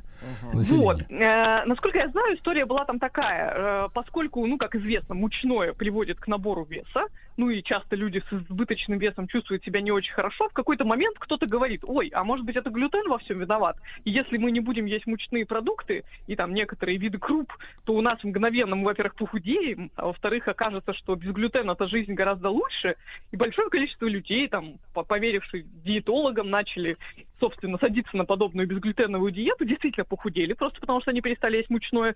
И, ну, как будто, я не знаю, это такой эффект плацебо. Они вдруг действительно почувствовали, как жизнь пошла на лад и перестали страдать. И тут же вот пошло мнение о том, что вот, значит, действительно, все, все, все дело в глютене. Это от глютена мы все толстеем, давайте срочно делать безглютеновые продукты. Врачи забили тревогу, сказали, подождите, подождите, у нас есть специальные анализы, которые позволяют выявить людей с целиакией, и мы можем точно сказать, можно вам есть глютен или нет, но уже как бы немножко сошедшие с ума от э, обещаний диетологов другие люди начали говорить, что нет, нет, нет, это все заговоры коварных врачей, глютен вреден абсолютно всем, давайте его не есть. Ну и маркетологи пошли у них на поводу, поэтому сейчас в любом большом супермаркете вы можете найти безглютеновую муку, безглютеновую, там, не знаю, кашу и что угодно еще. Вот. Соль и воду без глютена. Да, да, также соль и воду без глютена. Так, прекрасно. Ну, а смотрите, душа моя, а, в принципе, в принципе, вот э, слышу в последнее время, что тот производитель уходит, и- этот, э, значит, с рынка никак не свалит, правда, коричневая газировка. Э, Вот, э, что-то как-то мнется на месте. Но может быть, может быть. Слушайте, а в принципе, вот еще раз возвращаясь к вашей оценке, э, я понял, что вы и за ГМО, и за глютен, и за Да, пальму. Все, все на букву Г. Да, как-то мне кажется, вы это... э, За газировку. а, Нет. Вы включены в эту пищевую цепочку. Нет, вы со стороны Наверняка, производителей такое ощущение. Да, да, да, вы с ними аффилированы, аффилированы. Причем сразу со всеми. Да, А, да, да. Так вот, да, что, я оптом, хотела- по чуть-чуть. Я- А, Значит, но я я, хотел хотела- сказать, Ну да, хотел да, да, сказать, что вы а, вот назовете точно вредным, что есть на полках в каждом э, говоря. Да, давайте говорить старым, таким же кривым, но все равно хоть более-менее старым словом, не супермаркет, а универсам. Да, вот что самое, Универсам. что нельзя брать ни в коем случае. Все-таки вспомню эту самую коричневую газировку, как и газировку всех других цветов. То есть, Мгм. если вы действительно хотите хоть немножечко, даже вообще как бы не в затяг, Пожить. улучшить свое питание, да, да, да, и пожить, то да, во-первых, откажитесь по возможности от а, продуктов с добавленным сахаром. Что такое продукты с добавленным сахаром? Это все то, куда сахар положили ложкой на заводе. То есть, если мы говорим про бананы или про яблоки, туда его ни- ни- никто не положил, потому что это невозможно сделать. Вот. Но а, в большинстве продуктов, включая йогурты, газировку, там любые какие-то сладкие сырки, э, любую, любую сдобу, везде сахар был положен. И вот, соответственно, чем больше такого сахара мы употребляем, тем меньше мы живем, так говорят ученые. Вот, это первый пункт. И туда же, кстати, относят еще и фруктовые соки, хотя в них сахар не ложили, но оттуда, наоборот, убрали всю клетчатку, конечно же, не Вообще, ложили, а Оля, я клали. предлагаю, вот если вопрос стоит там, та, таким образом, да, я считаю, надо подойти на кассу или к администратору с этой пачкой сока и сказать им прямо так в лицо, слышь ты, ну-ка ложи сахар сюда. Нет, забирай свой сахар. Нет, так нет, наоборот, ложи, ты не доложил. Значит, Ольга Кашубина, медицинский журналист, врач с нами в цикле «Мир глазами врача». Спасибо большое.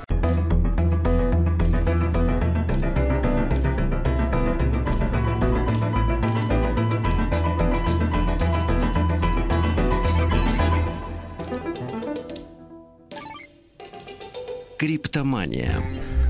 Занятная заставочка, да. Что ж, друзья мои, рубрика под названием, такой под, под название э, «Нам нужны шифровальщики». Вот.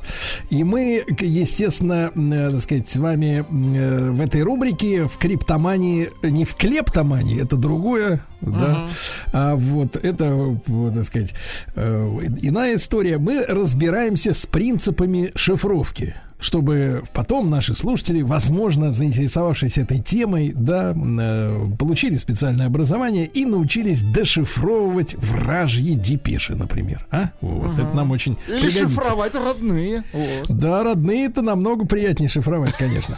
А, Егор Ефремов, исследователь э, музея криптографии с нами. Егор, доброе утро. Доброе Да? утро. Ну и мы сегодня продолжим разговор, да, поговорим э, о э, вещах, так сказать, э, понятных э, на первый взгляд, э, но тем не менее м, коснемся дисковой шифровальной машины, да. Э, давайте, Егор, проследим, э, как эта машина создавалась, то есть вот проследим конструкторскую логическую цепочку. А, да, еще раз доброе утро. Сегодня поговорим о, дисковых шифровальных машинках, которые, а, по сути, являются а, самой важной криптографической технологией в первой половине 20 века. Она изменила ход Второй мировой, Холодной войны. А, самый знаменитый пример это Enigma. А, и а, как такие машины изобрели и как они, собственно, работали. Во время Первой мировой войны объем секретной переписки очень сильно вырос, опытных шифровальщиков не хватало, и они часто совершали ошибки, уставали.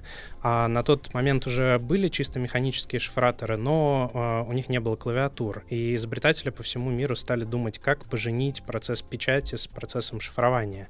А тогда можно было бы брать шифровальщиками даже гуманитариев, э, как мы с вами, которые просто умеют печатать, но не умеют считать в уме. А, и придумали следующее. Нужно взять две электрические пишущие машинки, соединить их проводами, а, попарно буквы а, в перепутанном порядке. А, и таким образом То есть ты жмешь осуществляется- А, а там печатается Р. А Например. там черт что печатается. Да. ам, и а, таким образом осуществляется шифр простой замены, потому что всегда на одну букву будет заменяться какая-то другая буква, а, и его придумал еще Юлий Цезарь, использовал, а, и нужно как-то сделать так, чтобы способ соединения букв проводами все время менялся. Здесь как раз появляется тот самый диск. А, Внутри него провода перемешаны, но при каждом нажатии клавиши он делает один шаг, и, соответственно, схема замены букв меняется. Но То есть каждая, условно говоря, каждая следующая буква, как, например, каждая следующая шифровка передается новым кодом, да? А Да, тут каждая да. буква. Вот, это Но все равно называемый- последов... но все равно последовательность можно вычислить, да, если ты знаешь, условно говоря, предполагаешь, что следующая буква по другому алгоритму, да, сделана, но круг не бесконечен, то есть он когда-нибудь замкнется, то система, как бы, так сказать, Ну, через некоторое, да. да, через некоторое количество букв вернется к старой, ну и снова по новой пойдет. Да, это так называемый период ключа, и а, если у нас только один диск, он равен количеству букв в алфавите, то есть 26 букв в латинице, 33 в а, русском языке, в некоторых машинках 30 использовался сокращенный набор.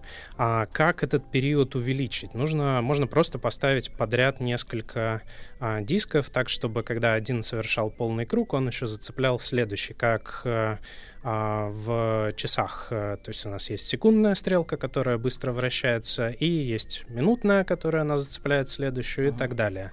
А, собственно, поэтому на Западе, например, эти машинки называются роторными, а не дисковыми, то есть такой а, ротор, понижающий количество оборотов.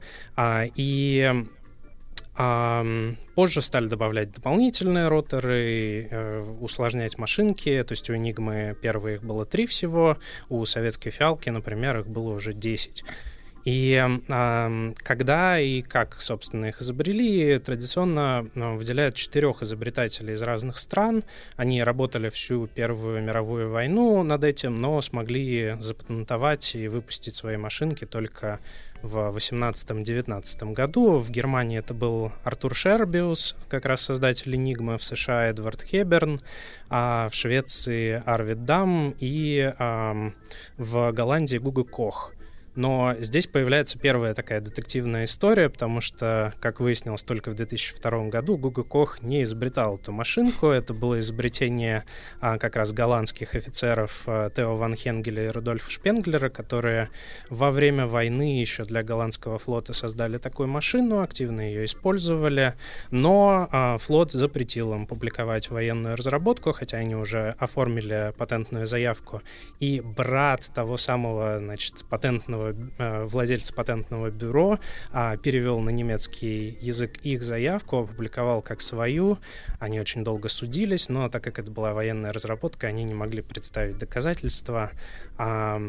Ну, то есть та же самая история, как Маркони стырил у Попова. Ну, в какой-то степени да. Это такая сложная тема, вот кто был первый, потому что идеи распространяются, как говорится, висят в воздухе. То есть Попов первым продемонстрировал искровую передачу, а, но при этом Маркони был первым, кто создал, в общем-то, систему передачи информации а, по радио. И, ну, это как Джобс и Возняк, например. Кто первый реализовал в итоге эту идею и разбогател на ней.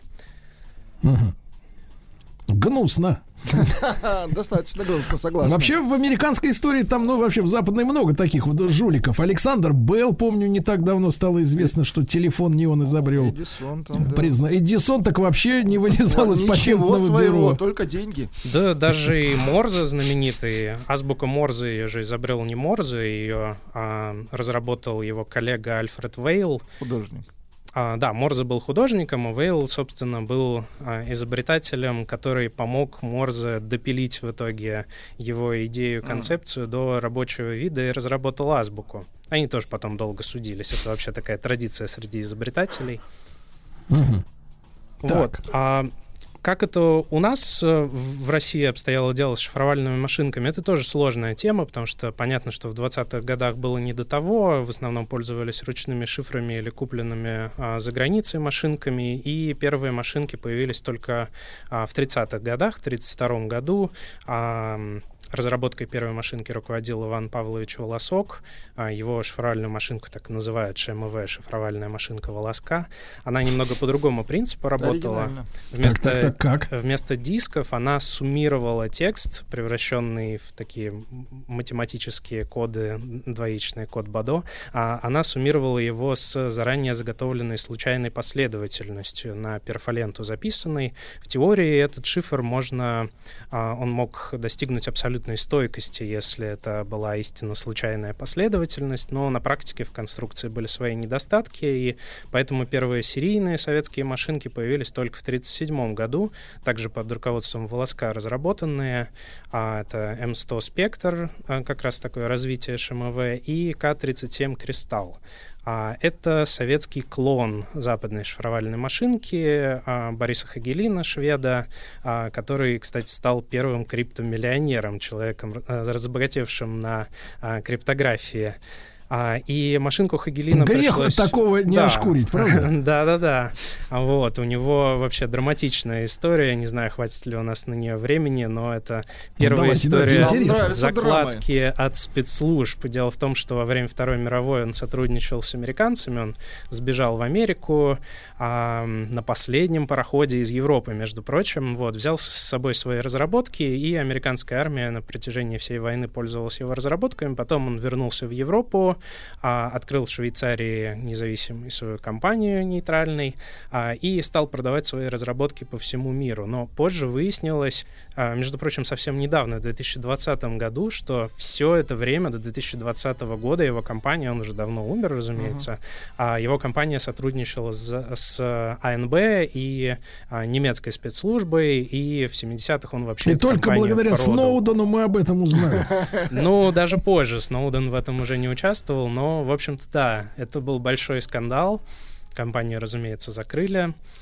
А, так вот, вернемся к советской машинке. С ней были определенные сложности, потому что разное количество букв. Первый вариант был менее стойким, чем западный, потому что там совершили одну ошибку в а, разработке. Но, тем не менее, позже, решая эту проблему, ее сделали еще более стойкой. А, и, в общем-то, с этого началась история как раз дисковых советских шифровальных машинок, э, вершиной которой является фиалка знаменитая. Так, а о ней расскажите. А, ну, фиалка использовалась вплоть до 91 года, между прочим. А, у нее было 10 а, шифровальных дисков. Они, в отличие от Enigma, шагали не равномерно, то есть не каждый раз, когда ты нажимаешь на букву, они передавали вращение следующему диску, и еще и вращались все в разные стороны.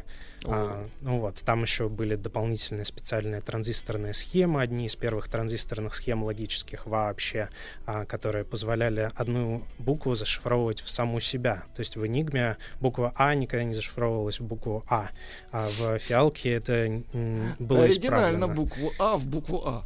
Да, да. Но, между прочим, это большая проблема. И вот, например, Алан Тьюринг именно так... а, Большая проблема понять, зашифровано Да, или да, нет. да, да, да, да.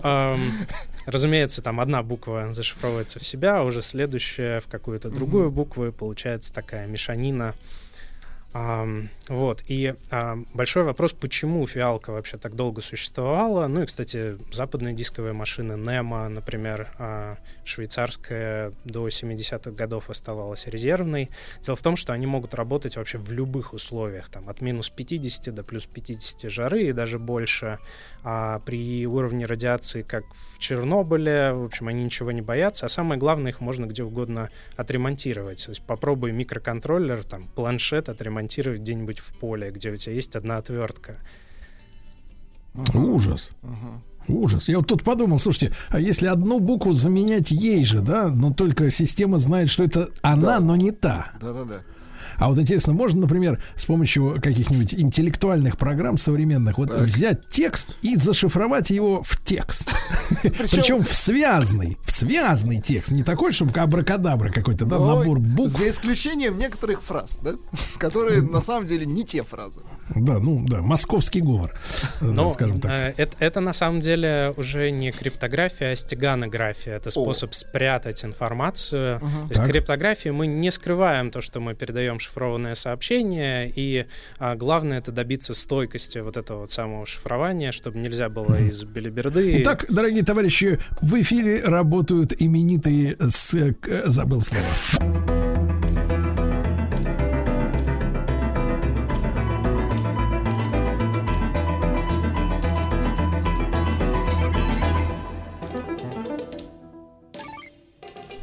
Криптомания. Да, э, минималист э, Владислав Викторович. Значит, э, слушайте, Александрович, извините. Да. Простите, я зашифровал вас. Шифровальщик. Стеганография. Вот я нашел это слово, да. Очень интересная, кстати, тема. Э, Егор, а Егор Ефремов, исследователь музея криптографии с нами. Егор, а вот э, этот метод э, по какому принципу действовал? То есть вот когда за текстом со- а с, со- с каким-то смыслом, самодостаточным, да, кроется нечто другое. Ну, для этого нужно какое-то правило спрятать, э, чтобы понять, как восстановить текст. Э, Мы чаще всего не можем точно такого же объема текст спрятать в каком-то осмысленном тексте, нам нужно поменьше его использовать. А, но э, интереснее, пожалуй, то, как не в тексте, а, например, в изображениях прячут. Так. А, информацию это метод наименее значимого бита. А Так, так, так. изображение в нем каждый пиксель, а, он как бы описывается каким-то сочетанием красного, синего и Ага. ам, желтого цветов. Red, green, blue. Красного, зеленого зе- и и, зелёного. синего. Да. А, и вот самые-самые последние биты, циферки, которыми эти цвета описываются, они, в общем-то, не важны, их можно отбросить, потому что человеческий глаз не способен а, разглядеть отличия между там, одним тонким оттенком и другим. И вот в них можно, как раз их можно заменить, там, нолик и единичку, на ту информацию, которую мы можем спрятать. И ам, невооруженным взглядом мы это отличие не заметим. А вот программа специальная, очень простая, может посмотреть на эти как раз наименее значимые биты, их достать, склеить вместе и получить тот самый спрятанный нами текст. То есть это фактически как джепеговский файлик может быть. Да, да, как раз. Это э, молочные чернила, да. Да, современные молочные чернила. Так, и пользуются этим шпионы-то? Э, э, нет, извините, разведчики. А, ну, это было популярное такое развлечение в нулевых десятых годах в интернете. Я даже помню это, мы таким обменивались. Прям совсем шпионы-шпионы это редко используют, потому что все-таки с помощью специальных алгоритмов это очень легко заметить.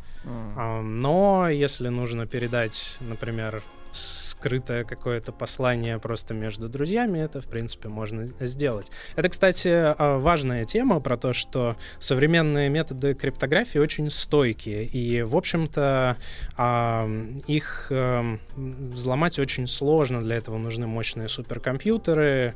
Вот квантовые компьютеры, когда появятся, часть методов криптографии современные могут стать и менее стойкими, но, тем не менее, на них нельзя полагаться. То есть нужно помнить, что самое э, слабое звено любой криптографической системы — это человек, и а, люди часто совершают ошибки, а, например, используют какие-то очень простые пароли, то есть современные шифры в лоб взломать почти нереально, а приходится искать какие-то лазейки, а вот подобрать пароль или выманить его — это очень легко. А у вас, кстати, какой пароль? От одного до восьми, естественно. Вот Он, он скрывает свой пароль. Да. Ну, а как ты выманишь, например, если, э, ну вот, например, э, ну, соответственно, в, в обычной жизни э, это, э, так сказать, это, так сказать, э, этот факт ни- никому не известен, кроме этого человека. Ну, это личный какой-то, да. Да, какой-то личный. Может, у него, событие может, у него там родинка в этом, Да, не там, где в, надо. в этот год выросла. Да, выросла, Отросла. потом. Ну, на самом деле, очень мало э, людей прям совсем оригинальных в своих паролях. У нас в музее есть целая коллекция таких самых часто Ну, встречающихся рождения, паролей, наверное. категорий, да. И а, методами социальной инженерии можно просто подобрать, то есть зная там даты рождения детей, имена детей, вот. Сноровистому хакеру это ничего не стоит. А, Но есть и более технологичные методы. Если у нас есть, например, какая-то слитая база данных даже зашифрованных, хэшированных паролей, мы можем при помощи радужных таблиц, так называемых, подобрать а, пару между паролем и хэшем. Это такой перемешанный пароль, который хранится на сервере, а, с помощью которого сайт проверяет, э, сайт или там ВКонтакте, допустим, проверяет, э, правильно ли вы ввели пароль. Слушайте, а, э, друг мой, а вот действительно то, что периодически вылезают вот эти сообщения о том, что та или иная база там какого-нибудь торгового, там банковского, Утекла. еще как это утекла, э, насколько вот э, это сигнал для того, чтобы люди как, как минимум пароль сменили на своей почте, там еще где-то в смартфоне? М, Ну, это скорее сигнал о том, чтобы, в принципе, подумать, какой информацией вы делитесь в сети, а, потому что если утекла база данных, то это какая-то системная проблема сервиса, который недостаточно хорошо защитил свои данные. Но пароли, в принципе, надо менять э, достаточно регулярно, а, там, раз в полгода, раз в три месяца хотя бы. А где вы тогда советуете хранить пароль? Вот я видел, как многие записывают пин-код на банковской карте. Прям, Не, некоторые прям на... чтобы не забыть. На монитор клеят прям вот такой стикер, и там пароль. Да, вот где Это вы ж храните, где- в каком физическом виде вы предлагаете? Потому что э, пытаться человеку запомнить, если он каждые три месяца, Это каждый нереально. квартал обновляет, да, э, это нереально сегодня. Успеть бы за ЖКХ заплатить вовремя, без пени. А Вот, серьезно, вот какой действенный способ? Или в банковской ячейке где-то хранить там вот э, альбом с, э, с паролями? Как регулярно придумывать пароли и не забывать их? Вот в чем вопрос. Ну, на самом деле есть специальное приложение, которое позволяет, например, хранить пароли и генерировать э, такие пароли из а, Так его тоже могут крякнуть. букв. Скрыть это А, приложение, Да, их конечно. могут крякнуть, но для этого стоит пользоваться, например, двухфакторной авторизацией, когда у вас есть что-то, что вы помните, и что-то физическое, например, там ваш палец или ваш телефон, вот то, что вам смс например, присылают. Это двухфакторная авторизация, она сильно как раз позволяет упростить жизнь. Да, но у одного есть палец, а у другого топорик. В этом, в этом проблема некоторая, да. И Да, сразу есть однофакторная сложность. получается у нас, да. Да. Вот. Но в любом случае, в любом случае, э, товарищи, надо к паролям относиться крайне, э, так сказать, ответственно, правильно? Конечно.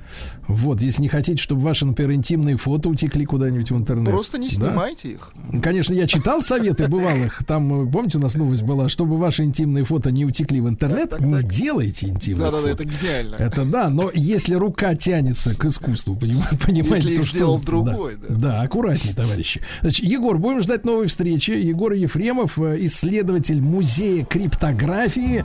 Э, Наш проект Криптомания. Ну и всем хороших выходных до понедельника. Еще больше подкастов «Маяка» насмотрим.